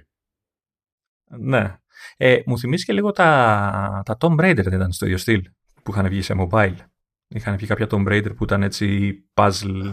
The Temple of Osiris και δεν θυμάμαι πώς το λέγανε τώρα το άλλο. Ήταν δύο τέτοια. Που ήταν πάλι έτσι, puzzle, puzzle κατάσταση. Ναι, ναι, ναι. Καλά, εκείνα είχαν περισσότερο platforming βέβαια. Αλλά... Ναι, αλλά η λογική είχε πάλι το ίδιο, δηλαδή πάλι ήταν έτσι mm. στο, στο ίδιο στυλ. Όχι, όχι, είναι παραδόξως. Είχα καιρό να δω έτσι παιχνιδάκι που να, να, να με τράβηξε, να μου αρέσει. Ε, ωραία φεύγει αυτό. Ok, okay, έχουμε λοιπόν καινούργια κυκλοφορία Cooking Mama, σειρά αρκετών χρόνων, νομίζω. Ναι, ναι, πολλά χρόνια πια. Cooking Mama Cuisine, πώς θα πείτε. ναι, ε, με, τον, ε, με τον Μπλέτσα, παίζει μέσα. Με το, με το τι; Με τον Μπλέτσα, το κουζίνα, πώς το λένε, η κουζίνα της μαμάς, τα ταξιδιωτικά... ε, εντάξει, αγαπάμε. Ευτύχη. Ε, Όντως, γουστάρω. Ε, Τέλος πάντων. Ε, Cookie Mama Cuisine. Ε, ε φαντα, φαντάζεστε, όσοι ξέρετε τη σειρά, ξέρετε κατευθείαν τι, για τι πράγμα μιλάμε. Έτσι. Είναι μια σειρά από mini games τα οποία έχουν σχέση με μαγειρική. Στην ουσία ο παίχτης καλείται να, να ανακαλύψει και να φτιάξει διάφορες συνταγές οι οποίες έχουν διάφορα στάδια παρασκευής. Κάθε στάδιο παρασκευής ε, είναι ένα mini game το οποίο ε, αξιοποιεί full την ε, οθόνη αφή, δηλαδή κουνάς πάνω κάτω δεξιά ύστερα, πατάς, ε, στρίβεις, κάνεις, δράνεις. Ε, έχεις αντίπαλο το χρόνο σε κάθε φάση και ανάλογα με το πόσο καλά και γρήγορα τελειώσεις την, την κάθε φάση παίρνεις και τα αντίστοιχα αστέρια οπότε στο συνολικά παίρνεις μια τελική βαθμολογία όταν φτιάξεις το, το όποιο φαγητό, γλυκό ή οτιδήποτε. Ε, δεν έχω να πω πολλά. Ε, έχει πλάκα. Είναι, έχει φάση. Δηλαδή, αν γουστάρεις έτσι mini games. Αλλά δεν έχει θερμίδες. Μα, ναι, ε, και, και έχει και λίγο Masterchef και τα λοιπά, έχει, έχει την πλάκα του. Ε, θεωρώ ότι αν το ξεκινήσεις, να, εσύ, και παίξεις, θα το κλείσεις και θα κάνεις range uninstall σε 7,5 δευτερόλεπτα. Γιατί, γιατί η επίθεση που θα δεχτείς από τα άπειρα παστέλ χρώματα και το αίσθημα χαράς που προσπαθεί να σου μεταδώσει. Δηλαδή είναι όλα χαρούμενα σε αυτό το παιχνίδι. δηλαδή τα πας κατά, πόσο χαίρεται, δηλαδή δεν πειράει όλα καλά, τέλεια, σούπερ, έχει, χαιρόμαστε. Ε, και, και όλα αυτά τα χρώματα, δηλαδή ε, πιστεύω θα σε πιάσει πονοκέφαλος. Δεν, δεν, δεν νομίζω ότι θα καταφέρεις να παίξεις μία συνταγή.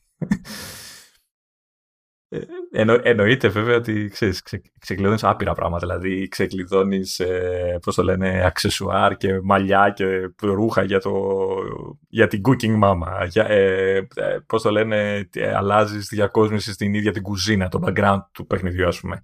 Ε, στα μαγειρικά σου σκεύη, έχει διάφορα... Ε, έχει τέλος πάντων.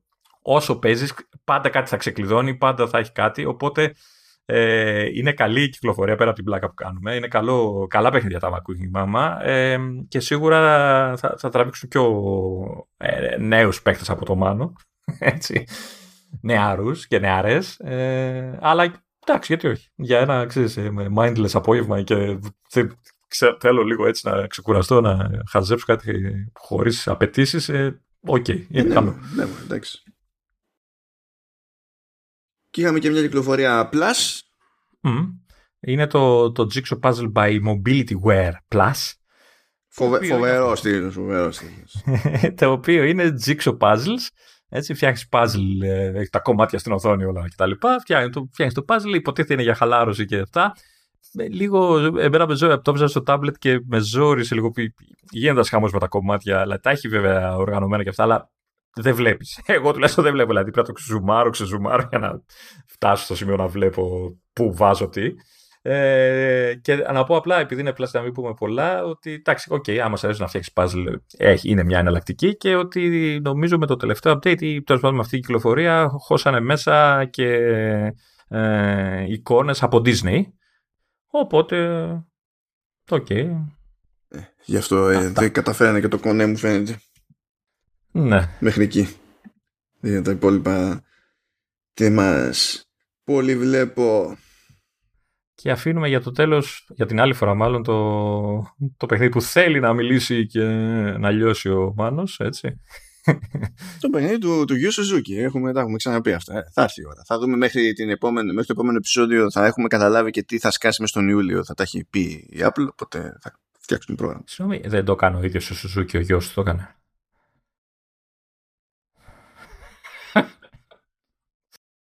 Να σου πω κάτι. Τρία επεισόδια WWDC κρατήθηκα και ήμουν σοβαρός και μετρημένος και λειτουργικός για να βγει αυτό τώρα. Αγαπητή Θεσσαλονίκη, μια χάρη. Έτσι. Να πάει πρώτα αυτός.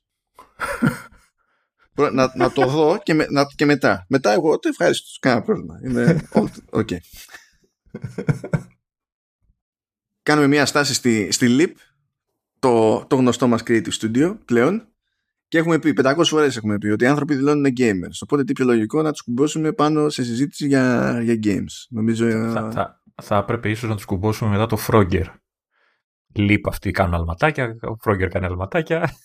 Έτσι θα μπορούσα να τους κολυμπώσω. Ναι, ρε γάμο το χαμένη ευκαιρία και όχι τίποτα άλλο. είναι, είναι, ήταν, θα ήταν λουκούμι γιατί τυχαίνει και το συγκεκριμένο Frogger να είναι καλό παιχνιδάκι μέσα σε όλα. Δηλαδή παρά τα ελαττώματά του. Ποιος το πιστεύει τη σήμερα ημέρα όταν ανακοινώνεται κάτι Frogger; Σου λέει εντάξει, αρπαχτή Αλλά δεν ήταν αρπαχτή το, το Frogger, δεν είναι για τις αρπαχτές εδώ πέρα γενικά και, και η Leap. Καταλαβαίνετε, οι άνθρωποι το πονάνε και το, το παίρνουν χαμπάρι γενικά και προς τα έξω. Το, το πονάνε αυτό που κάνουν και τους ενδιαφέρει να προσεγγίζουν κάθε τους δουλειά όσο πιο δημιουργικά γίνεται και γι' αυτό έχουν και η διεθνή πελατεία έτσι κι αλλιώς. Και γι' αυτό έχουν πει, θα το λέω για πάντα αυτό, ξέρω ότι θα βαρεθείτε να τα ακούτε, αλλά επειδή, όταν πηγαίνω εγώ σε ένα μέρος που έχουν συλλεκτικά αγαλματίδια, μπάσει και τα λοιπά από games που ξέρω ότι δεν πρόκειται να καταφέρω ποτέ να πληρώσω, απλά μισώ τους πάντες.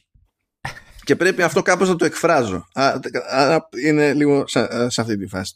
Στην προκειμένη τους μισώ με αγάπη. Ε, δεν ξέρω πώς ναι, γίνεται ναι. αυτό, αλλά θα προσποιηθώ ότι γίνεται. Το, το να λες ότι μισούς θα το στηρίζουν. Ο, για τη συλλογή αυτή, για τη συλλογή. Δεν μπορώ να τη βλέπω. Με πιάνουν ψυχολογικά. Δεν μπορώ να τη βλέπω. Έτσι. Δηλαδή θέλω να είναι κλειδωμένη εκείνη η πόρτα.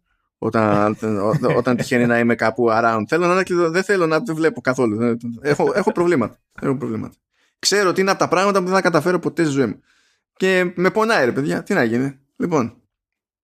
Αλλά μιας και λέμε για το τι καταφέρνει ο καθένας στη ζωή του κτλ.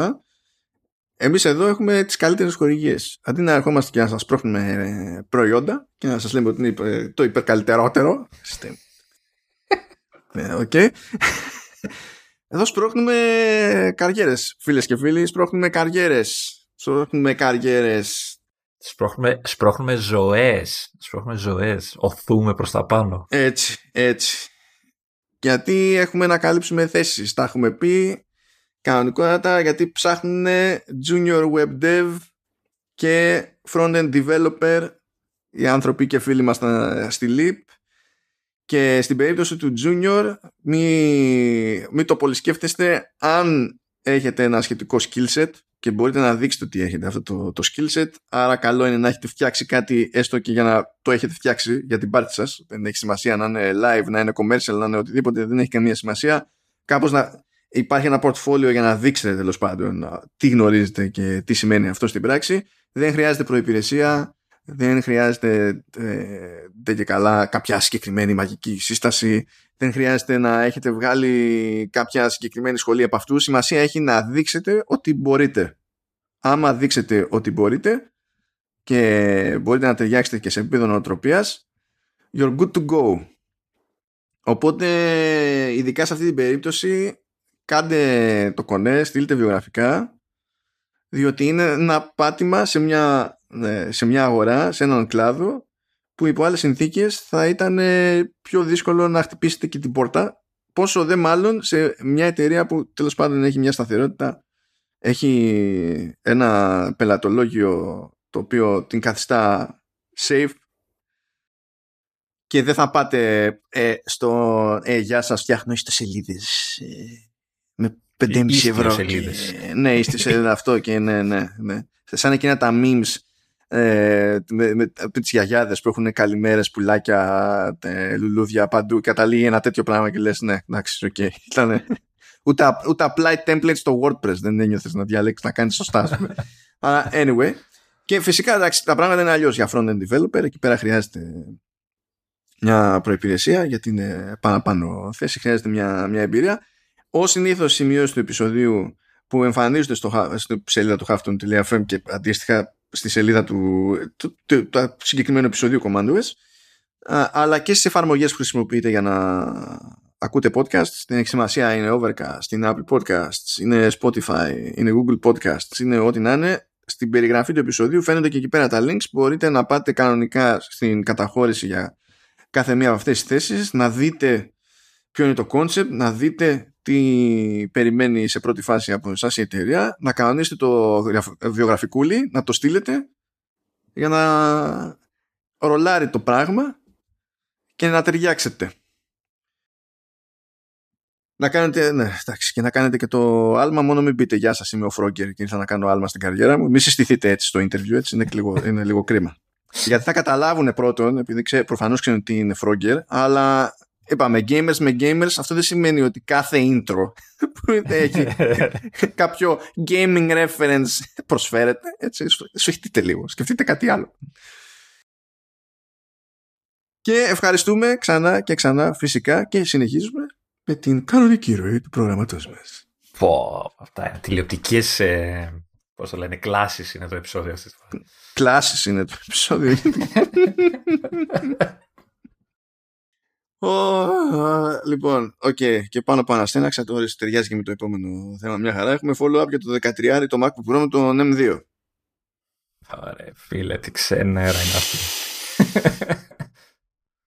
είναι πραγματικά σαν να μην θέλει να το αγοράσουμε, παιδί μου. Ε. Λοιπόν, προέκυψε, παιδιά, το εξής ότι το βασικό μοντέλο που έχει ε, το, το entry level να το πούμε κάπως ναι, που έχει 256 GB RAM, ε, RAM λέω, ε, SSD ε, σε read-write το SSD είναι πιο αργό σε σχέση με το 13 MacBook Pro με τον εμένα. Βασικά είναι σημαντικά πιο αργό από ό,τι βλέπω από τις μετρήσεις εδώ, έτσι. Ναι, ναι, στο, στο read είναι το μισό και στο write δεν είναι το μισό, αλλά τέλος πάντων είναι 40% απόκληση, κάτι τέτοιο έχει πράγμα απολίας. Τι μπουρδα ήταν αυτή που κάνανε. Ναι, τώρα Τώρα δω τι έχει παιχτεί, γιατί πρώτα και τα ανοίξανε και τσεκάρανε και στέκει ρε παιδί μου το ότι αυτή είναι η κατάληξη με αυτά τα δεδομένα.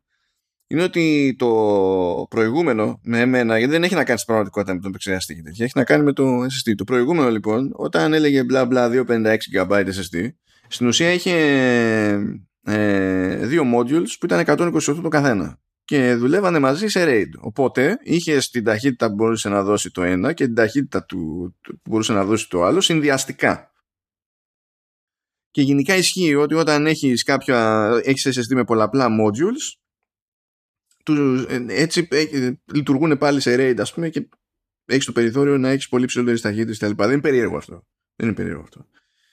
Το περίεργο είναι ότι από εκεί που η Apple το έκανε αλλιώς και έβαζε δύο modules ας πούμε και είχε μια επίδοση τώρα έβαλε ένα σε αυτό το μοντέλο έτσι γιατί άμα πάει κάποιος σε 512 εκεί έχει δύο modules πάλι που είναι δύο από 256 και οι ταχύτητες είναι οι αναμενόμενες για την περίσταση. Δεν είναι εκεί πιο αργό δηλαδή σε σχέση με το μοντέλο που είχε εμένα.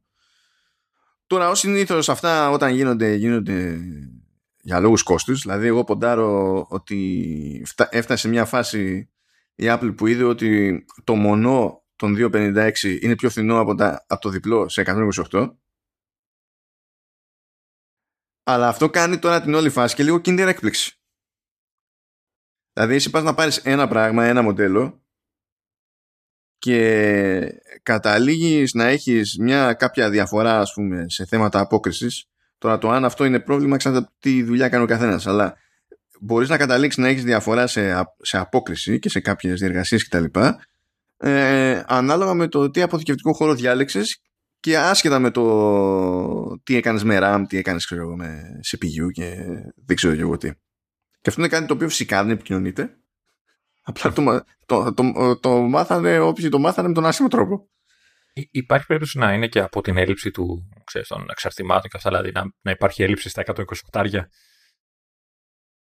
Κοίτα, εντάξει, δεν λες αποκλείεται, αλλά δεν φαίνεται να σου γίνεται τόσο πολύ αγορά non-flash σε σχέση με τα chipsets, αλλά ναι. πες παιδί μου ότι είναι ακόμα ε, και έτσι ε, δεν είναι να το μαθαίνει ο άλλος επειδή το αγόρασε. Γιατί στη τελική πηγαίνεις και του ζητάς σε δολάρια, ξέρω εγώ, για το entry 1300, σε ευρώ με FPI και τέτοια είναι 1780. Και το έδωσα 1780 και είναι πιο αργό το SSD σε σχέση με την προηγούμενη έκδοση του ίδιου συστήματος με το προηγούμενο επεξεργαστή σου, είναι λίγο περίεργο. Ναι. Και, και ξέρεις τώρα αυτό τι φοβάμαι, μην αρχίσει και τα αλλάζει πάλι χωρίς να πει τίποτα. Και έχουμε, ξέρεις, κάποια που είναι με διπλό SSD και κάποια που είναι με μόνο δεν ξέρω αυτό, αυτό το... Ε, και υποθέτω βέβαια, θεωρώ δεδομένο ότι εννοείται δεν αλλάζει να πεις ότι είναι user upgradable και τέτοια. Εντάξει, ναι, όλα... Δηλαδή η μόνη λύση που έχεις είναι, στο build, ή να πας σε ακριβότερο, όχι στο entry δηλαδή. Mm. Ή να κάνεις build order και να πεις ναι κοίτα εγώ θέλω 512 SSD. Τουλάχιστον ας πούμε. Και παίζει ρόλο, το, το δυστύχημα είναι ότι παίζει ρόλο αυτή η διαφορά στη ταχύτητα ανάγνωσης και εγγραφής δεδομένων Ακόμη περισσότερο άμα πεις ότι παίρνω το entry που έχει 8 GB RAM. Γιατί αυτό σημαίνει ότι θα κάνει πιο πολύ swap. Για, με, για να έχει virtual memory. Που πάλι, τι θα κάνεις, αν έχεις να διαχειριστείς ένα αρχείο Word, πιο swap; Εντάξει, και να μπουκώσεις, δηλαδή, τι, τι έχεις να κάνεις. Αν έχεις να κάνεις κάτι πιο τροφαντό, γιατί στην τελική πηγαίνεις και μου βάζεις και το M2 και βάζεις μέσα Media Engine για να το κάνει να το κάνεις πιο ικανό για βίντεο. Βγάζεις, βγάζεις μοντέλο με 8 GB, δηλαδή ξεκινά έτσι κι αλλιώς. Δηλαδή, αυτή η φάση λίγο γιούχου. Ναι, τώρα 8 GB σε Pro μοντέλο, δηλαδή. Ε, ναι, που τέλος πάντων αυτό τώρα είναι για Lagi Pro, το ξέρουμε όλοι, αλλά το OK, πες. Ε, έτσι κι αλλιώς ε, λέγαμε ότι καταλήγει σε σχέση με το Air να έχει μία θύρα λιγότερη σε πρακτικό επίπεδο. Ε, ότι το ένα πλεονέκτημα που έχει είναι ότι αν κάνεις κάτι βαρύ υποτίθεται ότι επειδή έχεις σύστημα ψήξης είναι πιο απίθανο να γίνει να παίξεις throttling Okay. Αυτό είναι το βασικό, δηλαδή το, το ένα πλεονέκτημα που έχει, το, είναι, το οποίο είναι σχετικό σε τι μεταφράζεται ανάλογα με το τι κάνει ο καθένας πάλι. Και πηγαίνεις και μου κάνεις και αυτό. Δηλαδή, εντάξει, αυτό το μοντέλο υπάρχει για να υπάρχει. Τώρα θα μου πει, θα, η Apple θα πει χέστηκα. Όπως σας είπα, είναι το δεύτερο δημοφιλέστερο MacBook που πουλάω μετά το MacBook Air. Δεν, δεν χρειάζεται να κάνω τίποτα και πάλι θα το πουλάω.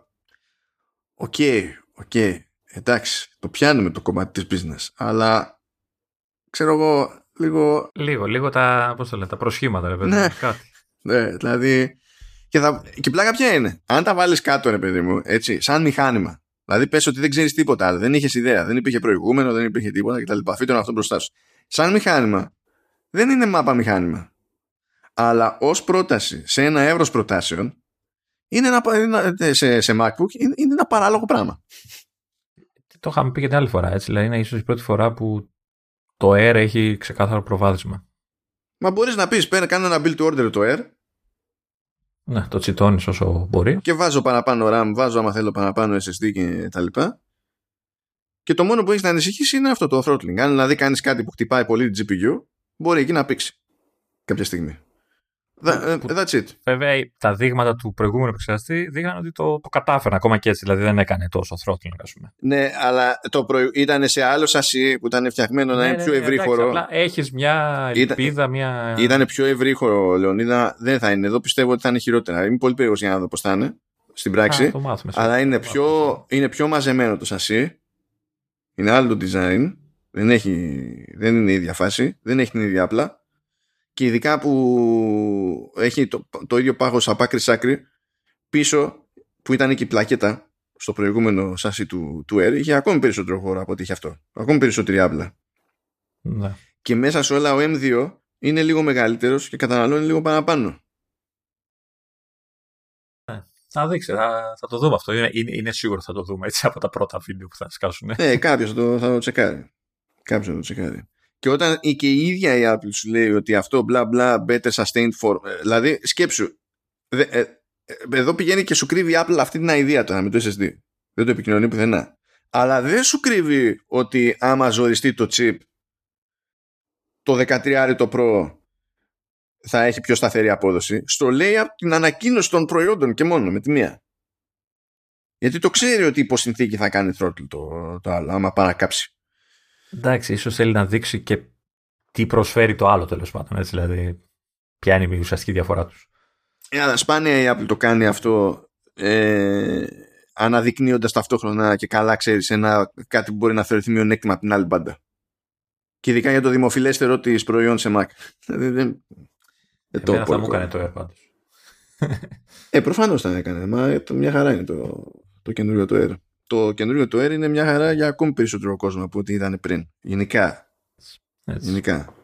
Όχι, όταν λέμε πριν δεν λέμε τώρα για, μόνο για εμένα, επί Apple λίγο και τα λοιπά, αλλά και γενικότερα, ιστορικά δηλαδή, το, το καινούριο το Air με M2 ε, είναι πιο my ρε παιδί μου, για να είναι έτοιμο να καλύψει περισσότερες ανάγκες από ό,τι ήταν όλα τα, τα προηγούμενα ιστορικά.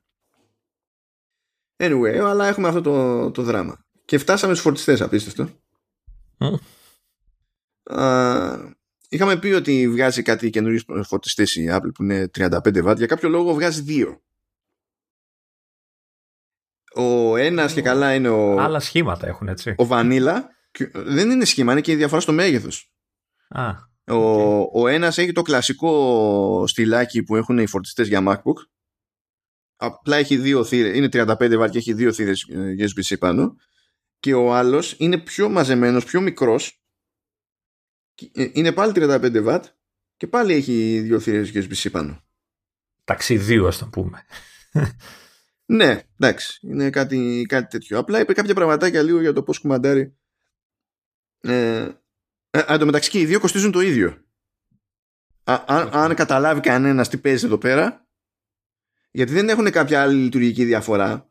Αυτό που έκανε η Apple εδώ πέρα είπε, ε, ήταν να εξηγήσει πώς μοιράζει το, το φορτίο. Γιατί σου λέει ότι έχω δύο θύρες πάνω. Αν βάλεις πάνω ένα, ένα MacBook και ένα iPhone ή ένα iPad, τότε τα 35 W θα μοιραστούν στις δύο θύρες και θα είναι 17,5 και 17,5. Καλά σου εδώ; Okay. Ναι, ναι. Ωραία. αν δεν βάλεις πάνω MacBook αλλά βάλεις ένα iPhone και ένα iPad πάλι δίνεις σε κάθε πάντα 17,5 W. Ωραία. Είναι τύπου fast charge για τις δύο συσκευές. Ναι. Ε, και αν βάλεις ε, από τη μία μεριά ξέρω εγώ MacBook ή iPhone και από την άλλη Apple Watch ή AirPods τότε τα 27,5 W πηγαίνουν σε Mac ή iPhone και τα 7,5 πηγαίνουν σε Apple Watch ή AirPods. Έξυπνο, ενώ έχουν κάνει δουλίτσα εδώ.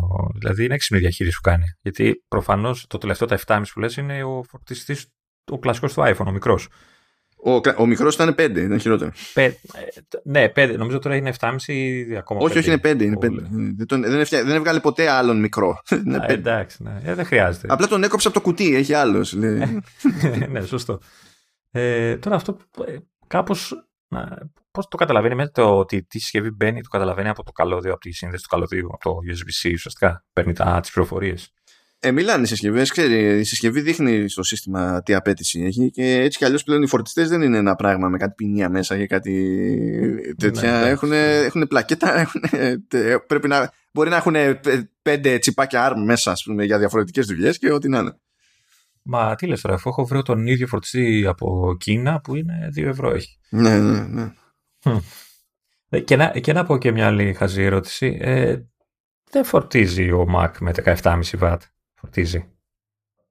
Ε, θα φορτίζει αργά. Και, ε, κοίτα, αυτό ας πούμε... Για... 60 και 90 δεν είναι πια τα, ε, οι φορτιστές των Mac. Ε, και εκατοστάρι. Εκατοστάρι 97 ή 96 είναι κάτι τέτοιο. Ε, με 17,5 και να τον λειτουργήσει κιόλας. Ε, ίσα που θα νομίζω ότι είναι στο ρεύμα. Κοίτα, αυτός ο φορτιστής δεν προσφέρεται για MacBook Pro. Ειδικά τα 14 και τα 16 ε, προσφέρεται κυρίως για μια περίπτωση που έχεις MacBook Air ας πούμε. Ναι. Όχι, μου κάνει εντύπωση γιατί δεν δίνουν τον ένα να είναι πιο δυνατός. Αφού βγάζουν, βγάζουν δύο, να είναι ο ένας πιο δυνατός. Εγώ αυτό που δεν καταλαβαίνω είναι γιατί κάνουν ακριβώς τα ίδια πράγματα. Προσφέρουν ακριβώς τα ίδια πράγματα. Ε, διαφέρουν σε διαστάσεις. Δεν ισχύει καν το κλισέ ότι άμα σου δίνουμε το ίδιο σε μικρότερη διάσταση θα είναι λίγο πιο ακριβό. Έτσι, και είναι, κάνουν ακριβώς τα ίδια λεφτά. Τι φάση why. Η αλήθεια είναι γιατί να πάρεις τον μεγάλο αφού ο μικρός είναι και πιο βολικός και ok. Okay. Εκτός αν πια ζεσταίνεται τόσο πολύ που κόβει πιο γρήγορα τη, την παροχή. Δεν ξέρω. Ή πάλι μπορεί να είναι ζήτημα κλασικά supply chain. Του στυλ απλά δεν θα φτιάχναμε ποτέ αρκετές ποσότητες για το Α ή το Β και λέμε δεν βαριέσαι. κάνει έτσι, κάνει κι αλλιώς. Ποιος ξέρει. Ε, βέβαια δεν είναι, λέει, η μικρή έκδοση ε, δεν θα διατίθεται σε όλες τις χώρες, ενώ η μεγάλη θα είναι σε όλες τις χώρες. Okay. Ε, τώρα πάλι γιατί παίζει αυτό, go figure. Α, μάλλον αυτό που είπες, supply chain. Ή μπορεί να θέλουν γιατί υπάρχει τώρα και το περίεργο, ξέρεις το τι μπρίζες παίζουν πού. Γιατί προφανώς είναι άλλα design, αλλά τέλος πάντων είναι... Γιατί, γιατί λέω αυτός ο μαζεμένος πηγαίνει σε χώρες που έχουν μπρίζες τύπου Taipei, που δεν είναι η δική μας. Η μπρίζα. Αλλά εγώ βλέπω και τη διαφορά αυτή που λένε ότι στον μεγάλο φεύγει το, το, το κεφάλι ας πούμε, του, ναι, έτσι όπως είναι παραδοσιακά σε τέτοιους φορτιστές. Ναι. Ο δικός μου που βγαίνει και βάζει σε ε, καλό διεπέκταση. Ναι, ναι, ναι, ναι. Ισχύει. Τώρα, εντάξει. Anyway, πάνε οι φορτιστές. Δεν φάγαμε 20 φορτιστές, απίστευτο. Ε, φάγαμε όλα τα άλλα όμως, εντάξει. Τώρα δεν θέλω να σας σοκάρω δεν θέλω να σας σοκάρω, αλλά το Microsoft Defender έρχεται σε iOS, iPadOS και macOS. Να το βάλουμε. Η πλάκα είναι ότι διαβάζοντας συνειδητοποίησα ότι μπορώ, διότι πληρώνω Microsoft 365. Άρα το έχω και εγώ λογικά. Ναι, ναι, γιατί ε, μόνο έτσι διατίθεται στις υπόλοιπες πλατφόρμες. Ε, φυσικά σε iOS και iPadOS είναι σχετικά άχρηστο, διότι δεν μπορεί να κάνεις scan για malware και τα λοιπά. Ε, γενικά δεν επιτρέπεται αυτό από Apple μεριά.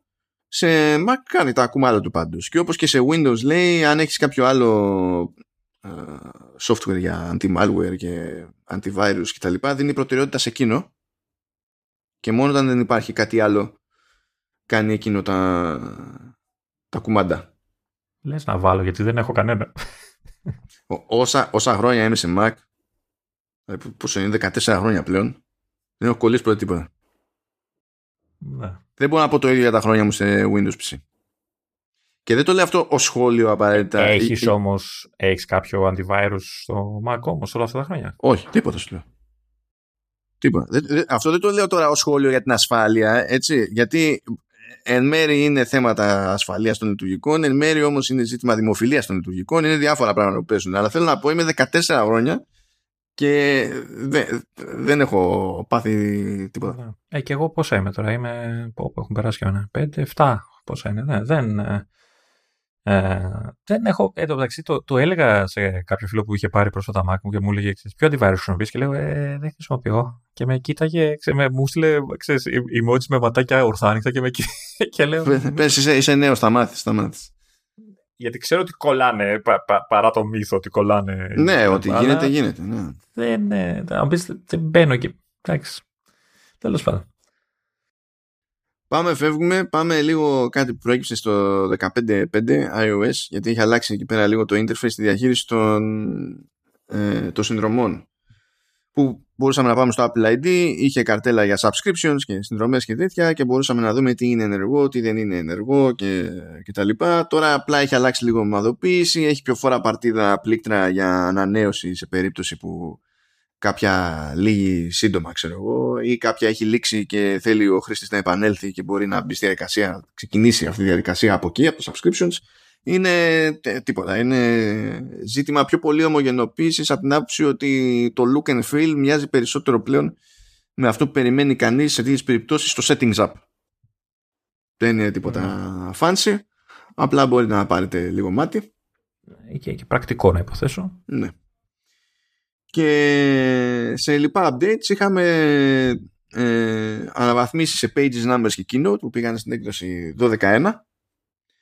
Εντάξει, τελεία, δεν χρειάζεται να πεις κάτι άλλο. Εντάξει, numbers δεν έχει τίποτα, απλά σου λέει καλύτερη απόδοση όταν έχεις να κάνεις με τεράστιους πίνακες και βάζεις, πετάς δεδομένα και τα λοιπά. Okay. Το ένα περίεργο εκεί πέρα είχε λίγο το keynote που μπορεί, μπορούμε πλέον να έχουμε animated backgrounds Ok, πλάκα θα έχει αυτό. για να είναι και καλά λίγο πιο έτσι, ζωντανή η παρουσία, ας το πούμε έτσι. Και τη δυνατότητα λένε να κάνουμε skip ή unskip ολόκληρα ε, τα, τα slides που εντάσσονται σε ένα group ολόκληρο.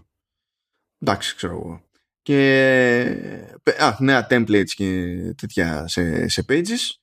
Αλλά εκεί που συγκλονιστήκαν όλοι είναι ότι ήρθε mail merge στο pages. Αυτ, αυτό νο- υπήρχε και είχε φύγει και ξανάρθε. Κάτι τέτοιο κατάλαβα εγώ. Υ- υπήρχε μέχρι το 2013. Το 2013 μέχρι το υπήρχε το mail Ε, έγινε αναβάθμιση. Και εκεί σταθήκανε όλοι. Ήταν σε, κάποιοι ήταν βάση mail merge. Τους πήρε μόνο 9 χρόνια για να, επανε, να κλείσουν αυτή την τρύπα. Μετά ήταν άλλοι. Τι είναι mail merge. έτσι, έτσι. Και εγώ ποτέ δεν είχα. το- Μετά διάβασα, εντάξει. Δεν είχα ποτέ ξέρεις, τι- την ανάγκη να, να μάθω τι είναι το mail merge. ναι, εντάξει, τώρα να το πούμε το πολύ γιούχου. Αν, που, αν υποθέσουμε ότι πρέπει να φτιάξετε ένα έγγραφο το οποίο είναι να τυπωθεί και να αποσταλεί, ξέρω εγώ, ή να αποσταλεί γενικά ε, να είναι ίδιο ακριβώς, αλλά να πάει σε, ε, σε διαφορετικούς αποδέκτες.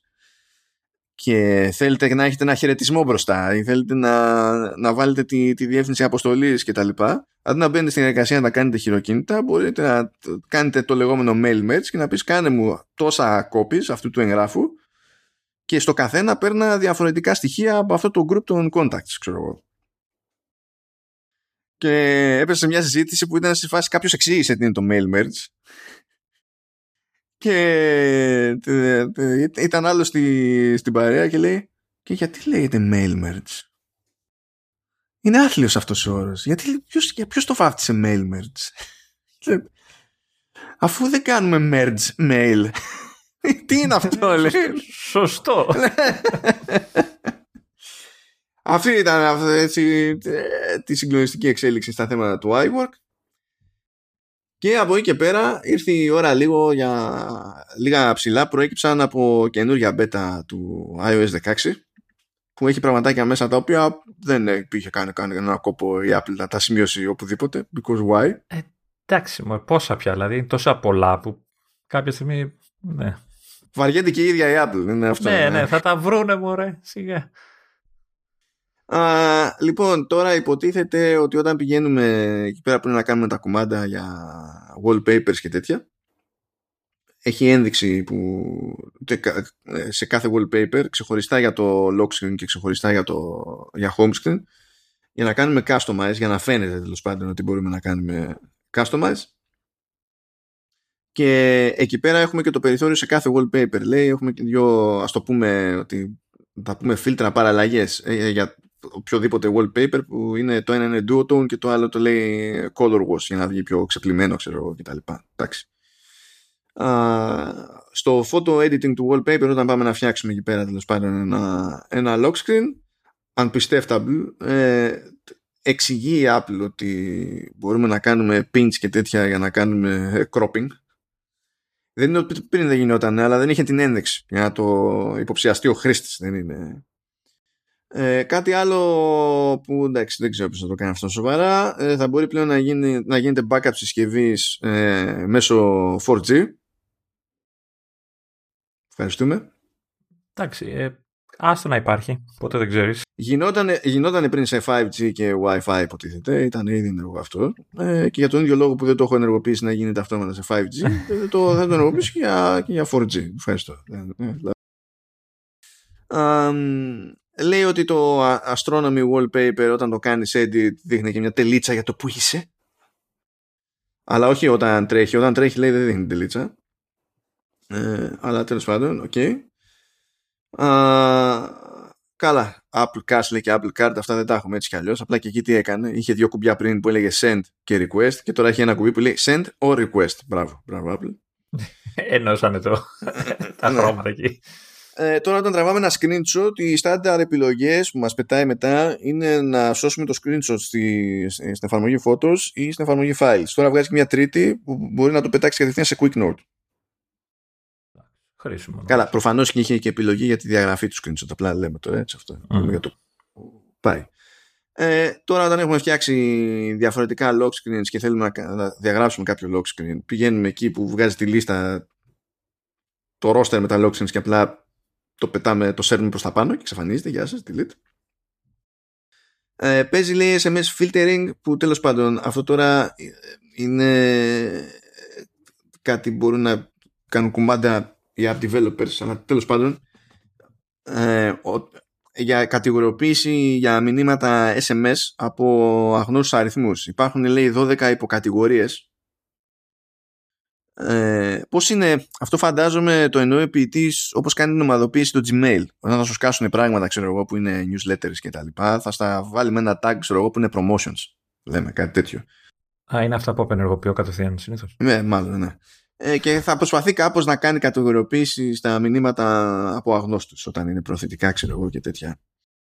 Ε, επίσης λέει αυτό λέει, επιτρέπεται event extraction, δηλαδή να πηγαίνει και να παίρνει ώρες για κάποιο ραντεβού και τα λοιπά, από SMS συγκεκριμένα στην Ινδία.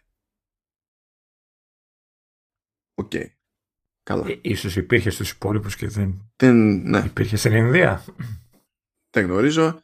Επιλογές της ρύθμισης εκεί πέρα του Stage Manager σου λέει ότι ε, μπορείς λέει ε, πλέον να του πεις ότι ξέρω εγώ μη μου δείχνεις τα, τα recent apps αυτά τις εφαρμογές που άνοιξα πρόσφατα ε, ή εξαφάνισε τον doc για μάλλον να κερδίζεις χώρο. Ελπίζω βέβαια αυτό να σημαίνει ότι κάνει scale και όλο το υπόλοιπο stage manager για να πιάνει τόπο ο χώρος. Αλλά θα δούμε. Ε, πλέον ε, η αναφορά μηνύματα spam όχι σε εμάς, αλλά και ακόμα και στην Αμερική όχι σε όλους τους παρόχους ε, εκτείνεται πλέον και στα SMS και στα MMS. Είναι αυτά με τα SMS. Ε, δεν ξέρω τι τους έπαθε, τι τους έπιασε. Ε, μπήκαν, μπήκε υποστήριξη στην εφαρμογή Translate για τουρκικά, τα, τα Ιλλανδέζικα, Πολωνικά, Ινδονησιακά και Ολλανδικά. Ενεργοποιήθηκαν ένα μάτσο APIs του HealthKit που είχαν ανακοινωθεί έτσι κι αλλιώς. Που ήταν για κολύμβηση, για ποδηλασία και τα λοιπά. Δεν είναι ότι ήρθε κάτι καινούργιο, απλά ε, τώρα πρόλαβε να μπει στην πέτα.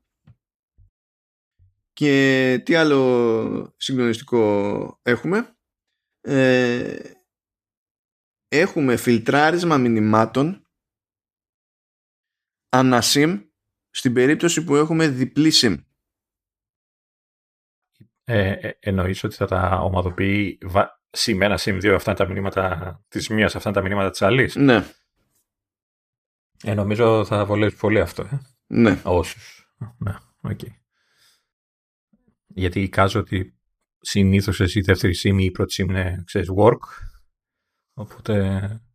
Λογικά, ναι. Θα τα ξεχωρίσει. Και το άλλο το ωραίο είναι ότι ε, μπαίνει υποστήριξη σε mail, το οποίο ισχύει και σε Mac αυτό, για ένα σύστημα που λέγεται Brand Indicators for Message Identification. BIMI. Έτσι, κάπως έτσι.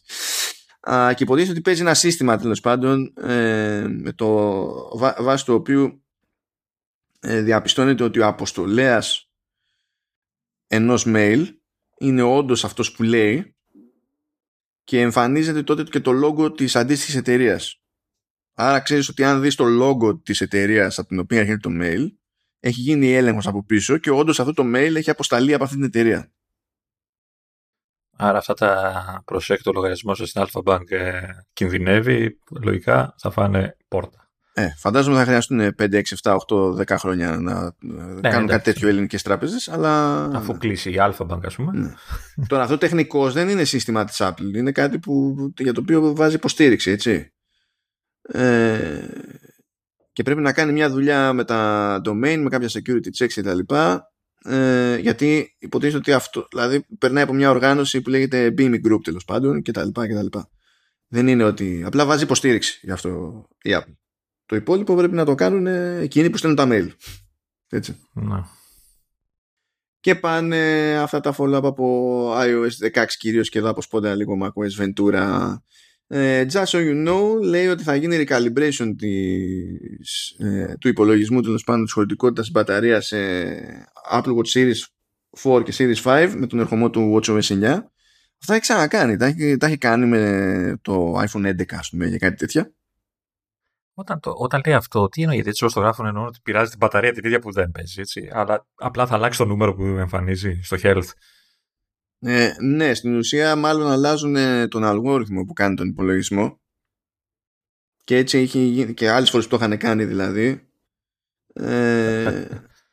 Κάτι μου λέει, θα, ξε, θα ξενερώσω. Γιατί να ξενερώσεις; Ε, για θα πέσει, ξέρεις, απότομα ξέρω το ποσοστό. Όχι απαραίτητα. Σε iPhone 11, ας πούμε, πήγε πάνω. Σε πολλούς ε, είναι, είναι σχετικό. Το ζήτημα είναι απλά αλλάζουν αλγόριθμο και ο στόχος τους είναι να είναι πιο ακριβής. Έτσι. Τώρα θα δούμε τι αυτό.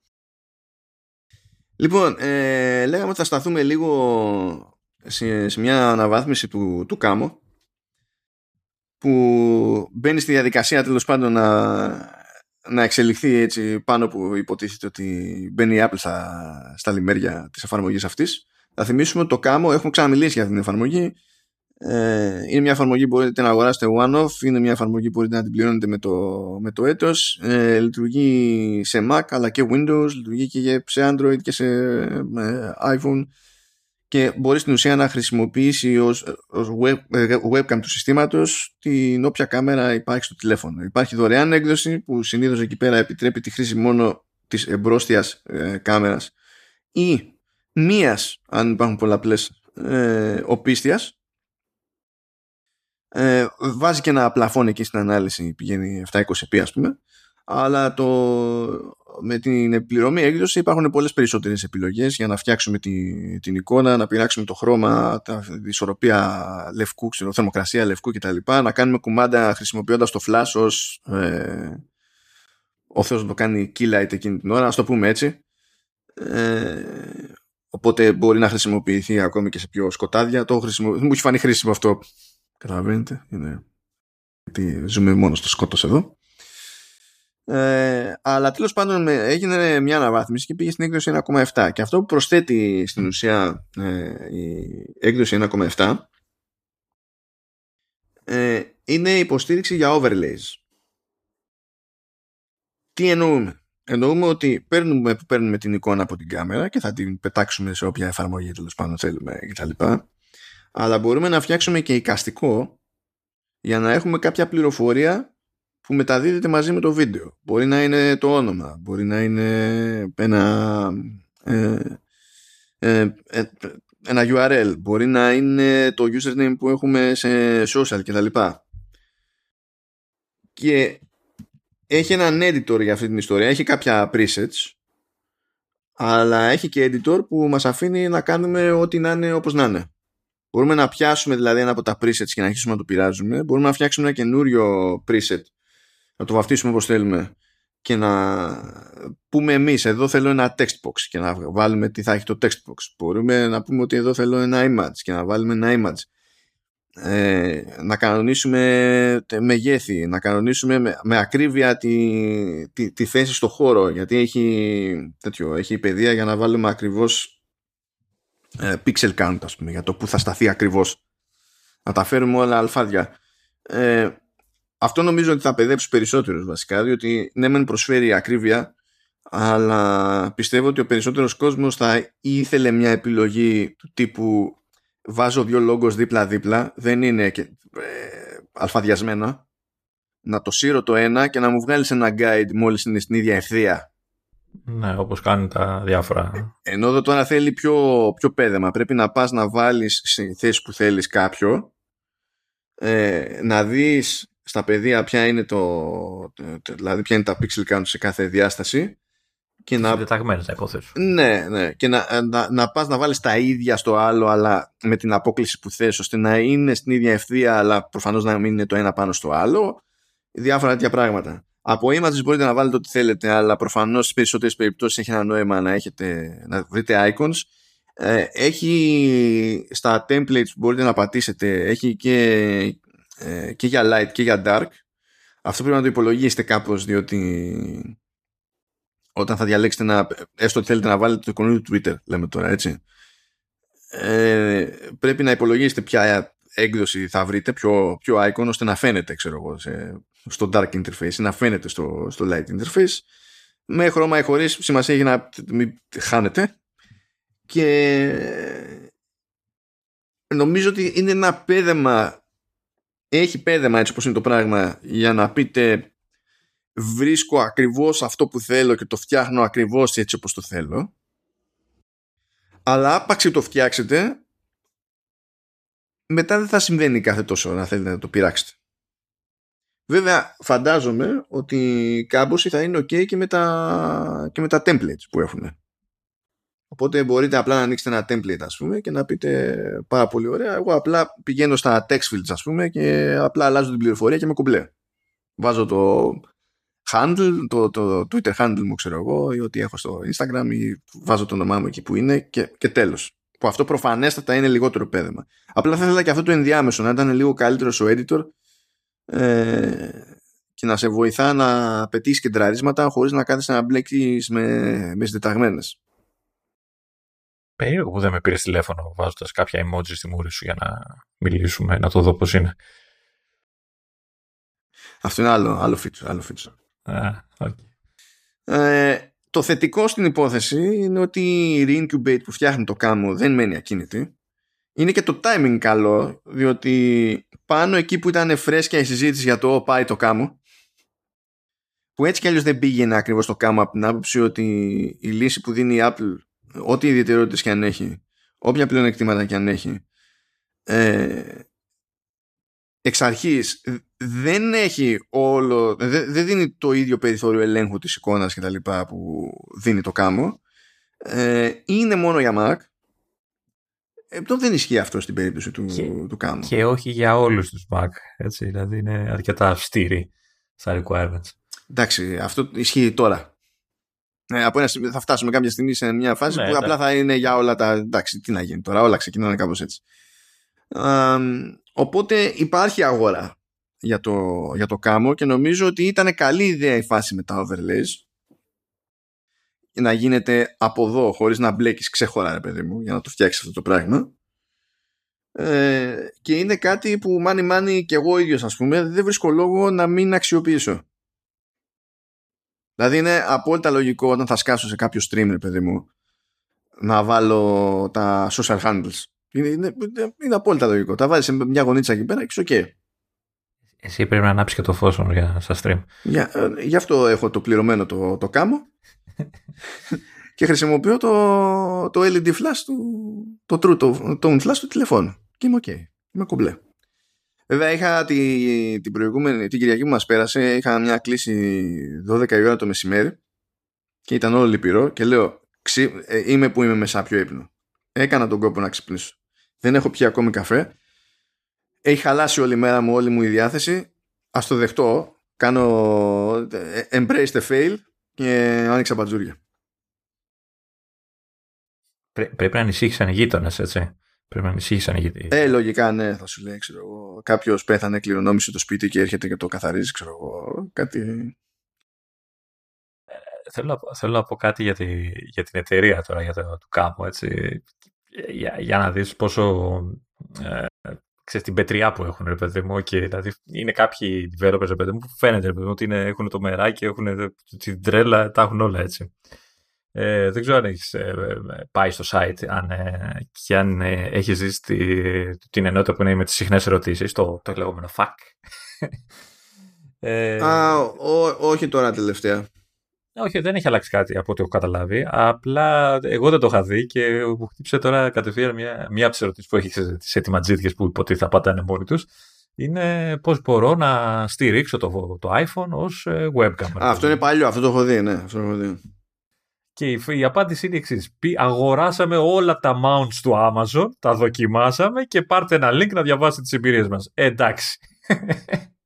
Και το ρεζουμέ, αν θυμάμαι καλά, είναι ότι γενικά κανένα δεν είναι αρκετά σοέ. Ε, εντάξει.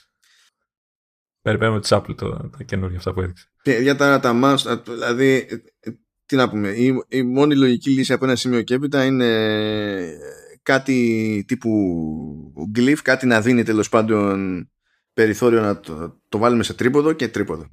Και, και, δηλαδή κανονικό mounting, όχι τώρα χαζομάρες. Πήραμε ένα κάτι περίεργο και το στήριξαμε το τηλέφωνο πάνω και, και κάτι τέτοια. Δεν, δεν έχει τώρα όλα περίεργα.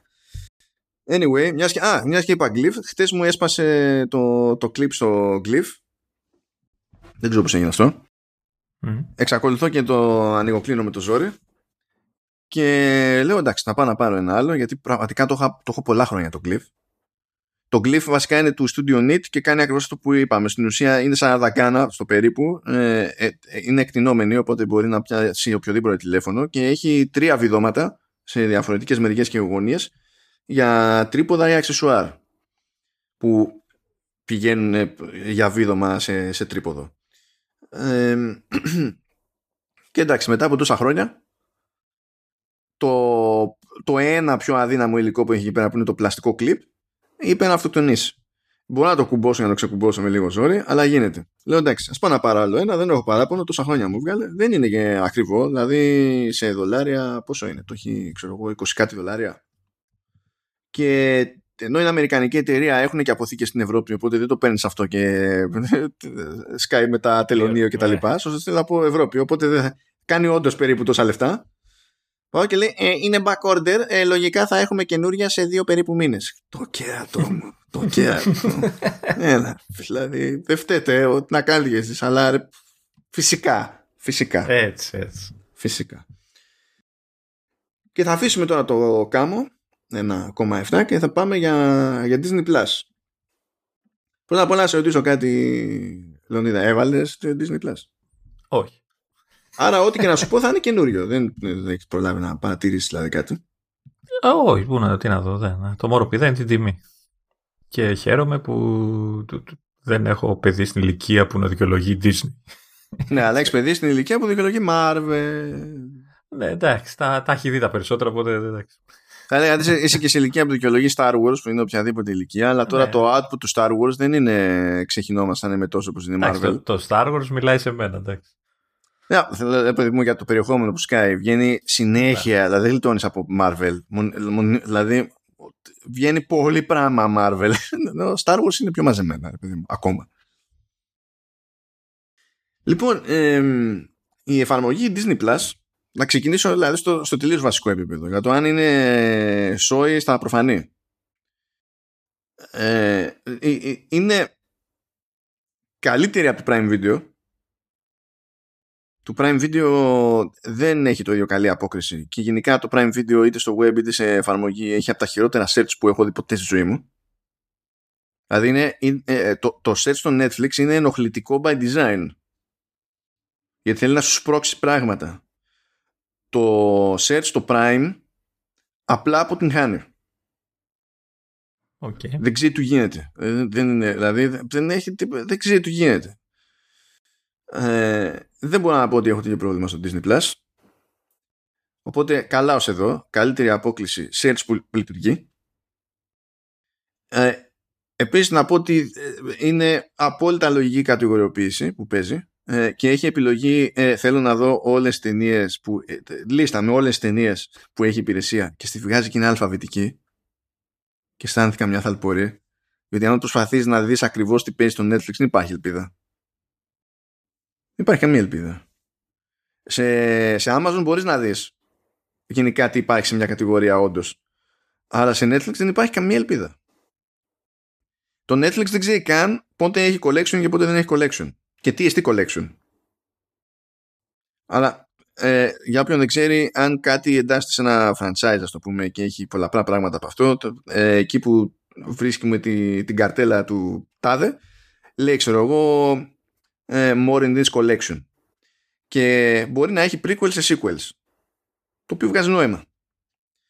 Μπορεί να έχει όμως ε, άλλες διασκευές του ίδιου πράγματος ε, μου έτυχε ας πούμε σε μια σειρά που ε, είναι, ε, πρώτα απ' όλα ε, γελάμε γιατί είναι μεταφορά μάγκα και έχει γίνει τηλεοπτική σειρά στην Κορέα και στην Κίνα. Οπότε έχουν φτιάξει collection με την κορεατική και την κινέζικη εκδοχή. Πας λοιπόν στη, στην κορεατική και σου δείχνει, ξέρω εγώ, μόνο this collection, σου δείχνει το κινέζικο και του μπαλίν.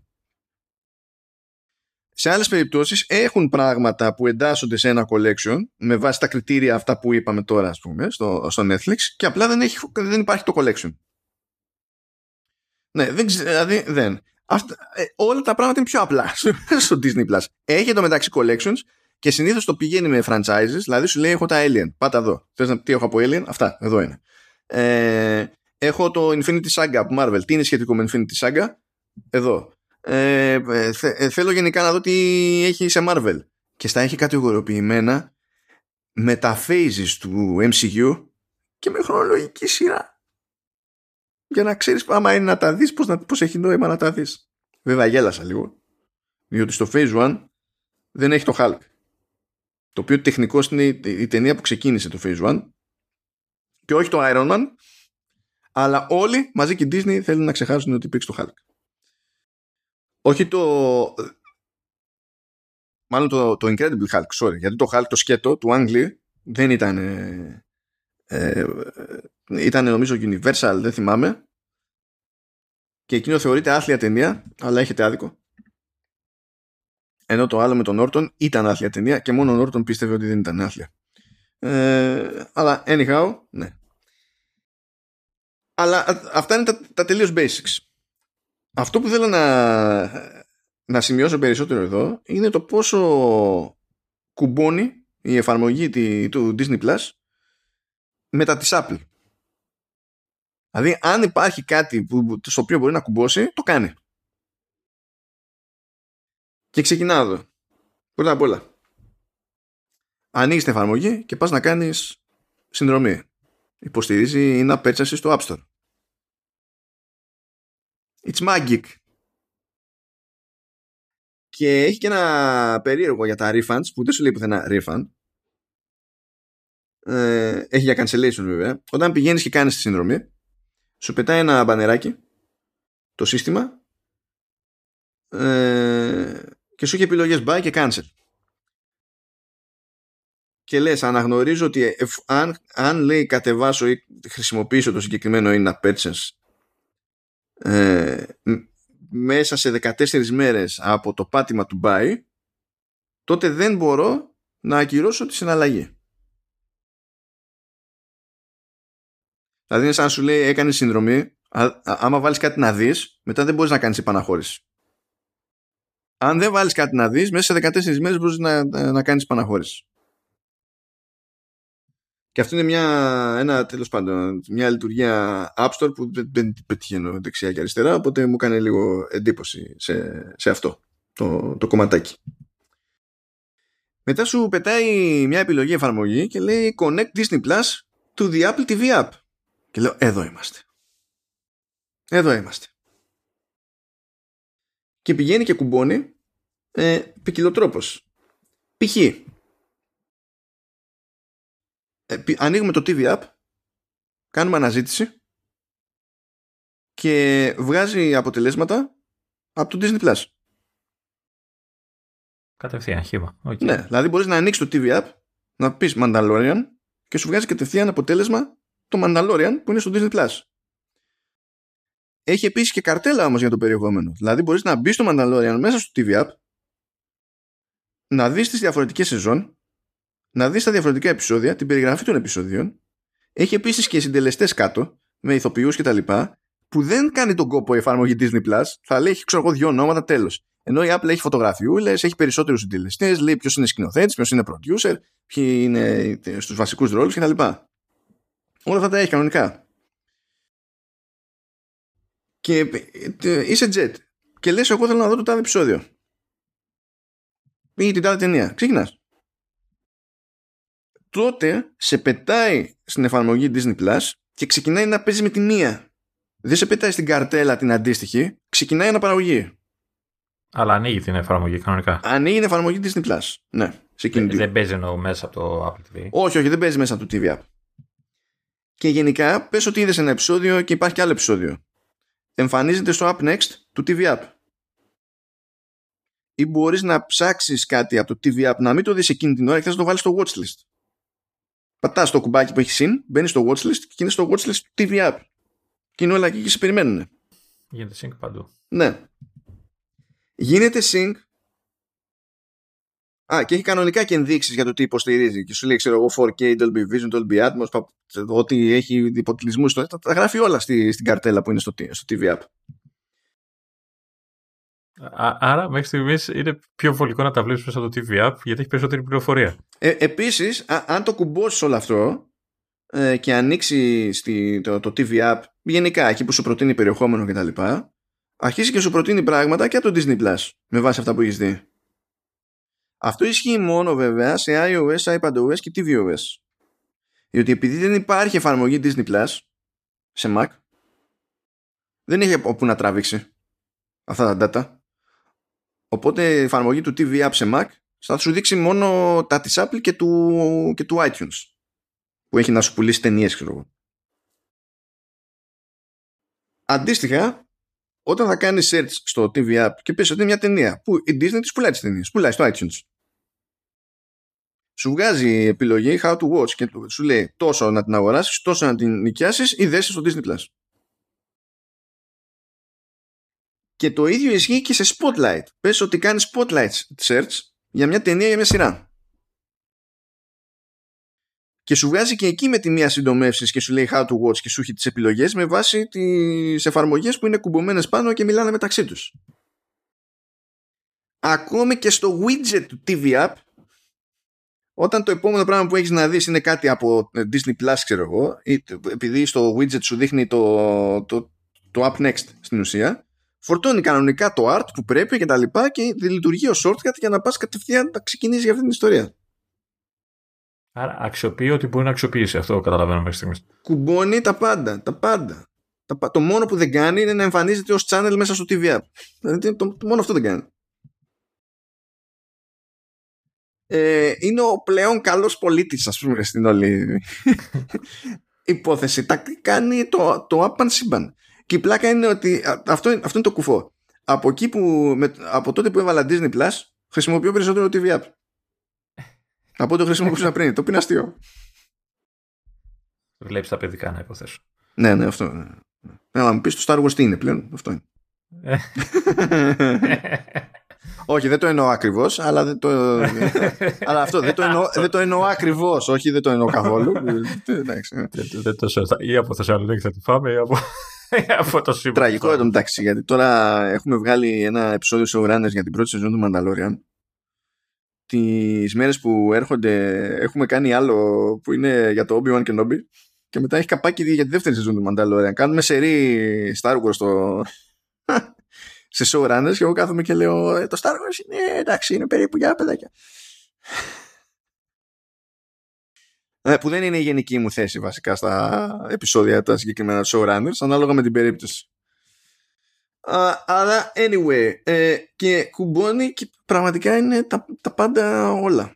Είναι... Και φαντάζομαι ότι αυτό για κάποιον που έχει Apple TV ας πούμε είναι ακόμη πιο super. Ναι, ναι, είναι βολικό. Ε, υπάρχει app όμως Disney Plus, το... δεν έχω κοιτάξει. Έχει, έχει. Ε, για... Κανονικότατα. Ναι, με. Κανονικότατα έχει, κανονικότατα.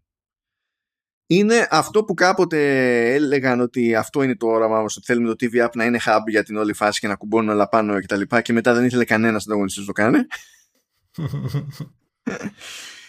Γιατί και τώρα γίνεται το κλασικό από την Apple. Δεν θέλετε κουφάλες, ε. Τώρα θα δεις, τώρα θα δείτε που θα είναι το Disney Plus μέσα. Θα δείτε τι σπρώξιμο θα τρώει στο, στο αρχικό tab του TV App. Βασικά τρώει και σπρώξιμο και στο App Store. Από τότε που ξεκίνησε. Εκεί είναι πιο προβλεπέ, γιατί γενικά παίζουν τέτοια στο App Store, παιδί μου. Για κάτι μέρες νομίζω μονίμως πρότεινε το τάδε πράγμα από Disney Plus, το άλλο πράγμα από Disney Plus και πάει κλαίγοντας. Κάπως, κάπως έτσι. Ε, δηλώνω εντυπωσιασμένος βασικά. Α, OK. Okay. Ως προς αυτό. Καιρό να σε ακούσω. ναι, γιατί κοίτα, η εφαρμογή δεν είναι ό,τι καλύτερο, αλλά και πάλι ε, ε, είναι από τα καλά παραδείγματα. Δεν σε παιδεύει να βρεις αυτό που θες να βρεις. Δεν είναι super snappy το UI το ίδιο με τα animations τέλος πάντων, αλλά η λειτουργία είναι snappy και το ότι κουμπώνει με ό,τι hooks έχει να προσφέρει το σύστημα ε, καταλήγει και για μένα το ως θεατή και χρήστη είναι, είναι, είναι win, είναι κέρδος αυτό το πράγμα. Α, αυτό με τα animation, γιατί δεν το πετυχαίνει κανείς; Γιατί δεν ασχολούνται λίγο να, να μπορείς να κάνεις scroll χωρίς να σου βγαίνουν τα μάτια. Πούμε; Κοίταξε, θα έλεγα τώρα κάτι. Ως προς αυτό καλύτερο στο χωριό είναι Netflix. Έτσι. Θα έλεγα τώρα κάτι, αλλά ακόμα και η Apple είναι κούλη στο TV App σε αυτό το θέμα. Δεν είναι smooth. Θεωρώ αδιανόητο ότι το είχα ξαναπεί, σε, δεν θυμάμαι πόσος καιρός πάει. Θεωρώ αδιανόητο ότι το TV App της Apple στο WebOS της LG είναι πιο snappy από το TV App, ξέρω εγώ, σε iPhone, Mac και τα λοιπά. Δηλαδή με, με, με ενοχλεί. Γιατί στη μία μπάντα είναι το λειτουργικό ενός άλλου και στην άλλη μπάντα είναι τα λειτουργικά για την πάρτι σου και είσαι κουλός. είσαι κουλός. Θέλει εκεί ίσιομα. Ακόμη. Δεν ξέρω. Δεν ξέρω. Σίγουρα παίζει ρόλο το ότι προσπαθούν να είναι σε ένα μάτσο πλατφόρμες. Έτσι. Αλλά αυτό ισχύει για όλους. Δηλαδή και το Netflix είναι σε ένα μάτσο πλατφόρμες.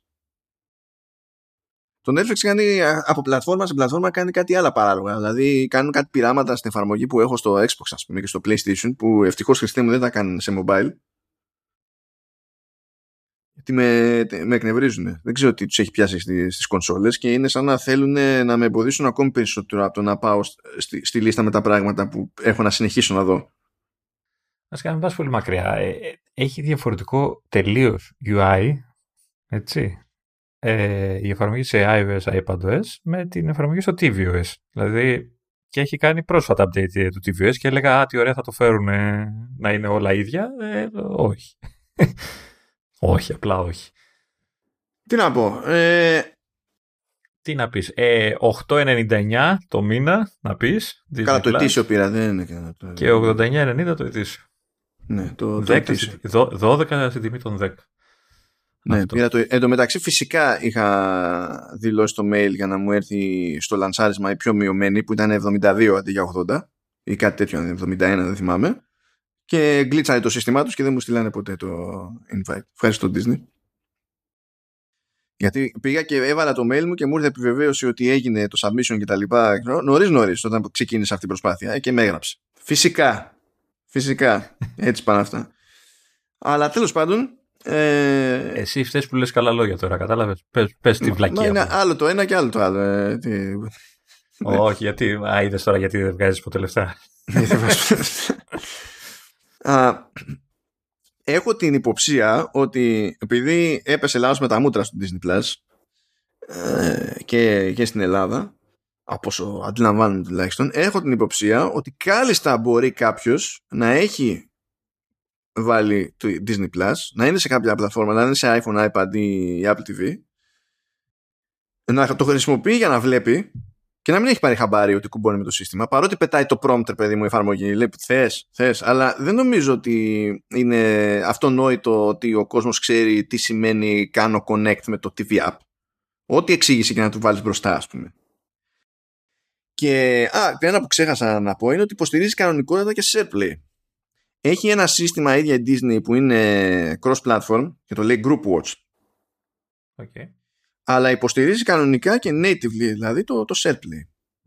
Οπότε κανονικά, άμα πάω να κάνω share σε κάποιον, ε, έχει με τη μία επιλογή για να κάνω SharePlay, από το ShareSit κατευθείαν, αν έχω ενεργό κάτι στην εφαρμογή και το βλέπω και πάει να σκάσει κάποια κλίση και τα λοιπά, μου δίνει το περιθώριο προφανώς να, ε, να ξεκινήσω σε session είναι, είναι κομπλέ όλο. Πράγμα που σημαίνει ότι τώρα μπορούμε να είμαστε σε FaceTime ε, call είτε βίντεο είτε audio και να βλέπουμε παράλληλα.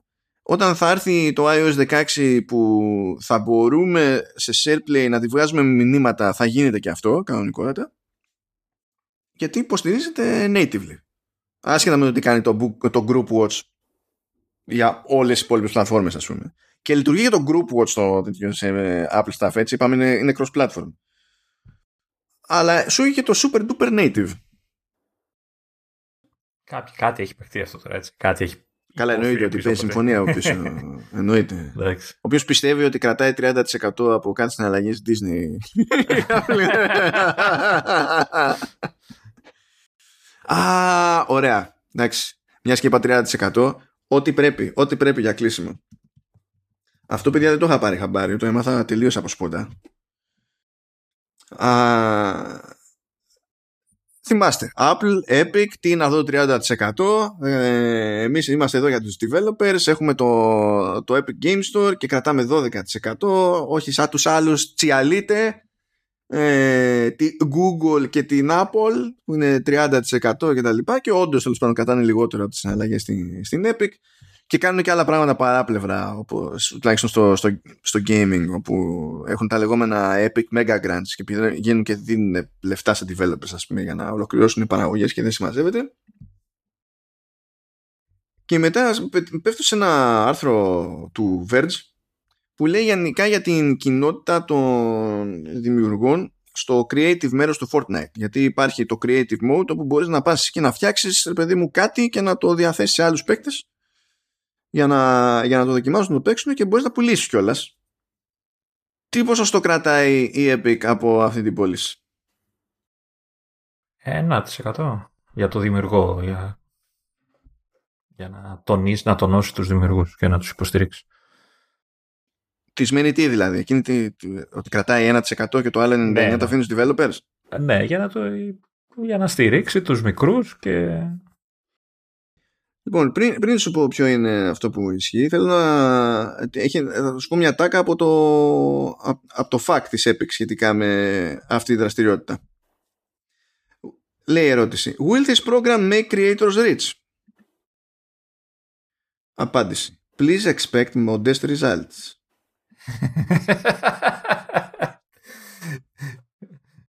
Μετά εξηγεί ρε παιδί μου, ε, σου λέει ξέρω εγώ ότι αν κάποιος αγοράσει αν κάποιος ξοδέψει τόσα V-Bucks θα κερδίσετε τόσα και γενικά πρέπει να έχετε κερδίσει τουλάχιστον 100 δολάρια μέσα σε ένα έτος ε, για να γίνει αποπληρωμή και τα λοιπά. Δηλαδή, πώς να σου πω, αν, αν κάποιος μήνας κλείσει και έχεις μαζέψει τουλάχιστον 100 δολάρια, τότε σου κάνω κατάθεση. Αυτό είναι.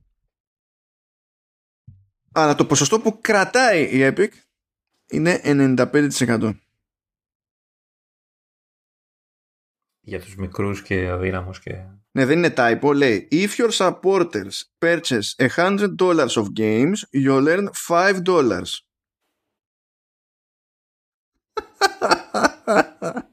Ε, γιατί πρέπει να καλύψει το 30% που τις παίρνει καλύτερα.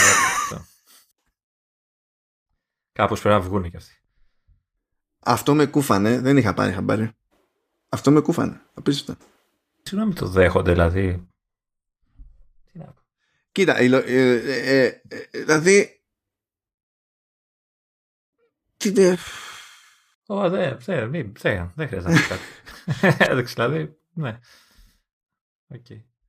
Φαντάζομαι, μέσα στο, φαντάζομαι στο κεφάλι της Epic είναι ότι δεν είναι ότι αυτό το 5% είναι ποσοστό επί του όλου, αλλά είναι ποσοστό επί ε, αυτού που μένει ε, αν εγώ πάρω αυτό που έτσι κι αλλιώς θέλω να πάρω από την όλη φάση, ξέρω εγώ. Αλλά ε, θα έπρεπε σου λέει και στις ερωτήσεις που διάβασες πριν που έλεγες αν θα γίνει πλούσιος δημιουργός κτλ. Έπρεπε να έχει και δεύτερη ερώτηση. Η Epic θα γίνει πλούσια από αυτό το πράγμα. Ε, εν τω μεταξύ, αυτό το αναφέρει ως ε, απλό γεγονός στο Verge. Συμβαίνει αυτό. Ε, δεν θα πάρουν και πολλά. Φαντάζεσαι τι θα έγραφε το Verge και το κάθε Verge έτσι και σε κάτι είχε 95% κράτηση υπέρ της Apple. Κάτι φαντάζομαι ότι θα έγραφε. Κά, κάτι. Θα ήταν από τον τίτλο θα φαινόταν ότι είσαι το τέλος. είναι αυτό. Ότι είναι, ότι, ότι, ότι είναι ο Λίσταρχος Νταβέλης η, η Apple. Ενώ εδώ ο τίτλος ξέρεις ποιος είναι, επειδή το angle του άρθρου είναι. Ε, στη, ε, ε, βγάζουν λεφτά creators στο Fortnite. Fortnite creators are making studios to build ambitious and branded worlds. Αυτό, αυτός είναι ο τίτλος του αν είχε κάτι, αν έχει να γράψει το The Verge οτιδήποτε που έλεγε 95 η Apple 5 όλοι οι υπόλοιποι, δεν θα ήταν αυτός ο τίτλος για κανένα λόγο στο άρθρο. Με καμία κυβέρνηση. Ε, και, και καλά θα έκανε να μην είναι, αλλά θα, θα πρέπει να μην είναι ούτε εδώ, έτσι. Καλά θα έκανε να μην είναι, αλλά αυτό είναι το εκνευριστικό. Είναι ότι ε, η τσίτα γίνεται βάση keyword. Αυτό, αυτό ε, δηλαδή ακόμα και όταν βγάζει νόημα σε κάποιο βαθμό η τσίτα, πάλι θεωρούν ότι είναι ευκαιρία να, φάμε, να, να δουλευόμαστε μεταξύ μας. Είναι αυτό, τέλος πάντων. Να ξέρεις ότι ο τίτλος αυτού του επεισοδίου θα είναι Brad Pitt στα Pitt. Σε ευχαριστώ. Για άλλη μια φορά έκανα το καθήκον σε αυτή την εκπομπή. Επίσης να ευχαριστήσουμε τη LIP για άλλη μια φορά για τη στήριξη που, που δείχνει στο Command S, στο Vertical Slice και κατ' επέκταση σε Half FM και εδώ θα είμαστε και συνεχίζουμε. Οπότε πάει αυτή η επαναφορά στην κανονικότητα ε, κα, κανονικότατα. Κανο, κανονικότατα ναι. ναι, ναι. στην κανονικότητα δεν μπορώ να το πω φυσικά δεν μπορώ να το πω. Ότι απορεί κανείς ναι, δεν. ε, και θα συνεχίσουμε κανονικά. Καλοκαιράκι, ζέστη, σάουνα ο Λεωνίδας. Oh, Έπρεπε να λες ευχαριστώ, ε, Λεωνίδα. Έπρεπε να λες ευχαριστώ. Τι, ε, δεν δουλεύει ούτε αυτό. και τα λέμε, παιδιά. Καλά να περνάτε.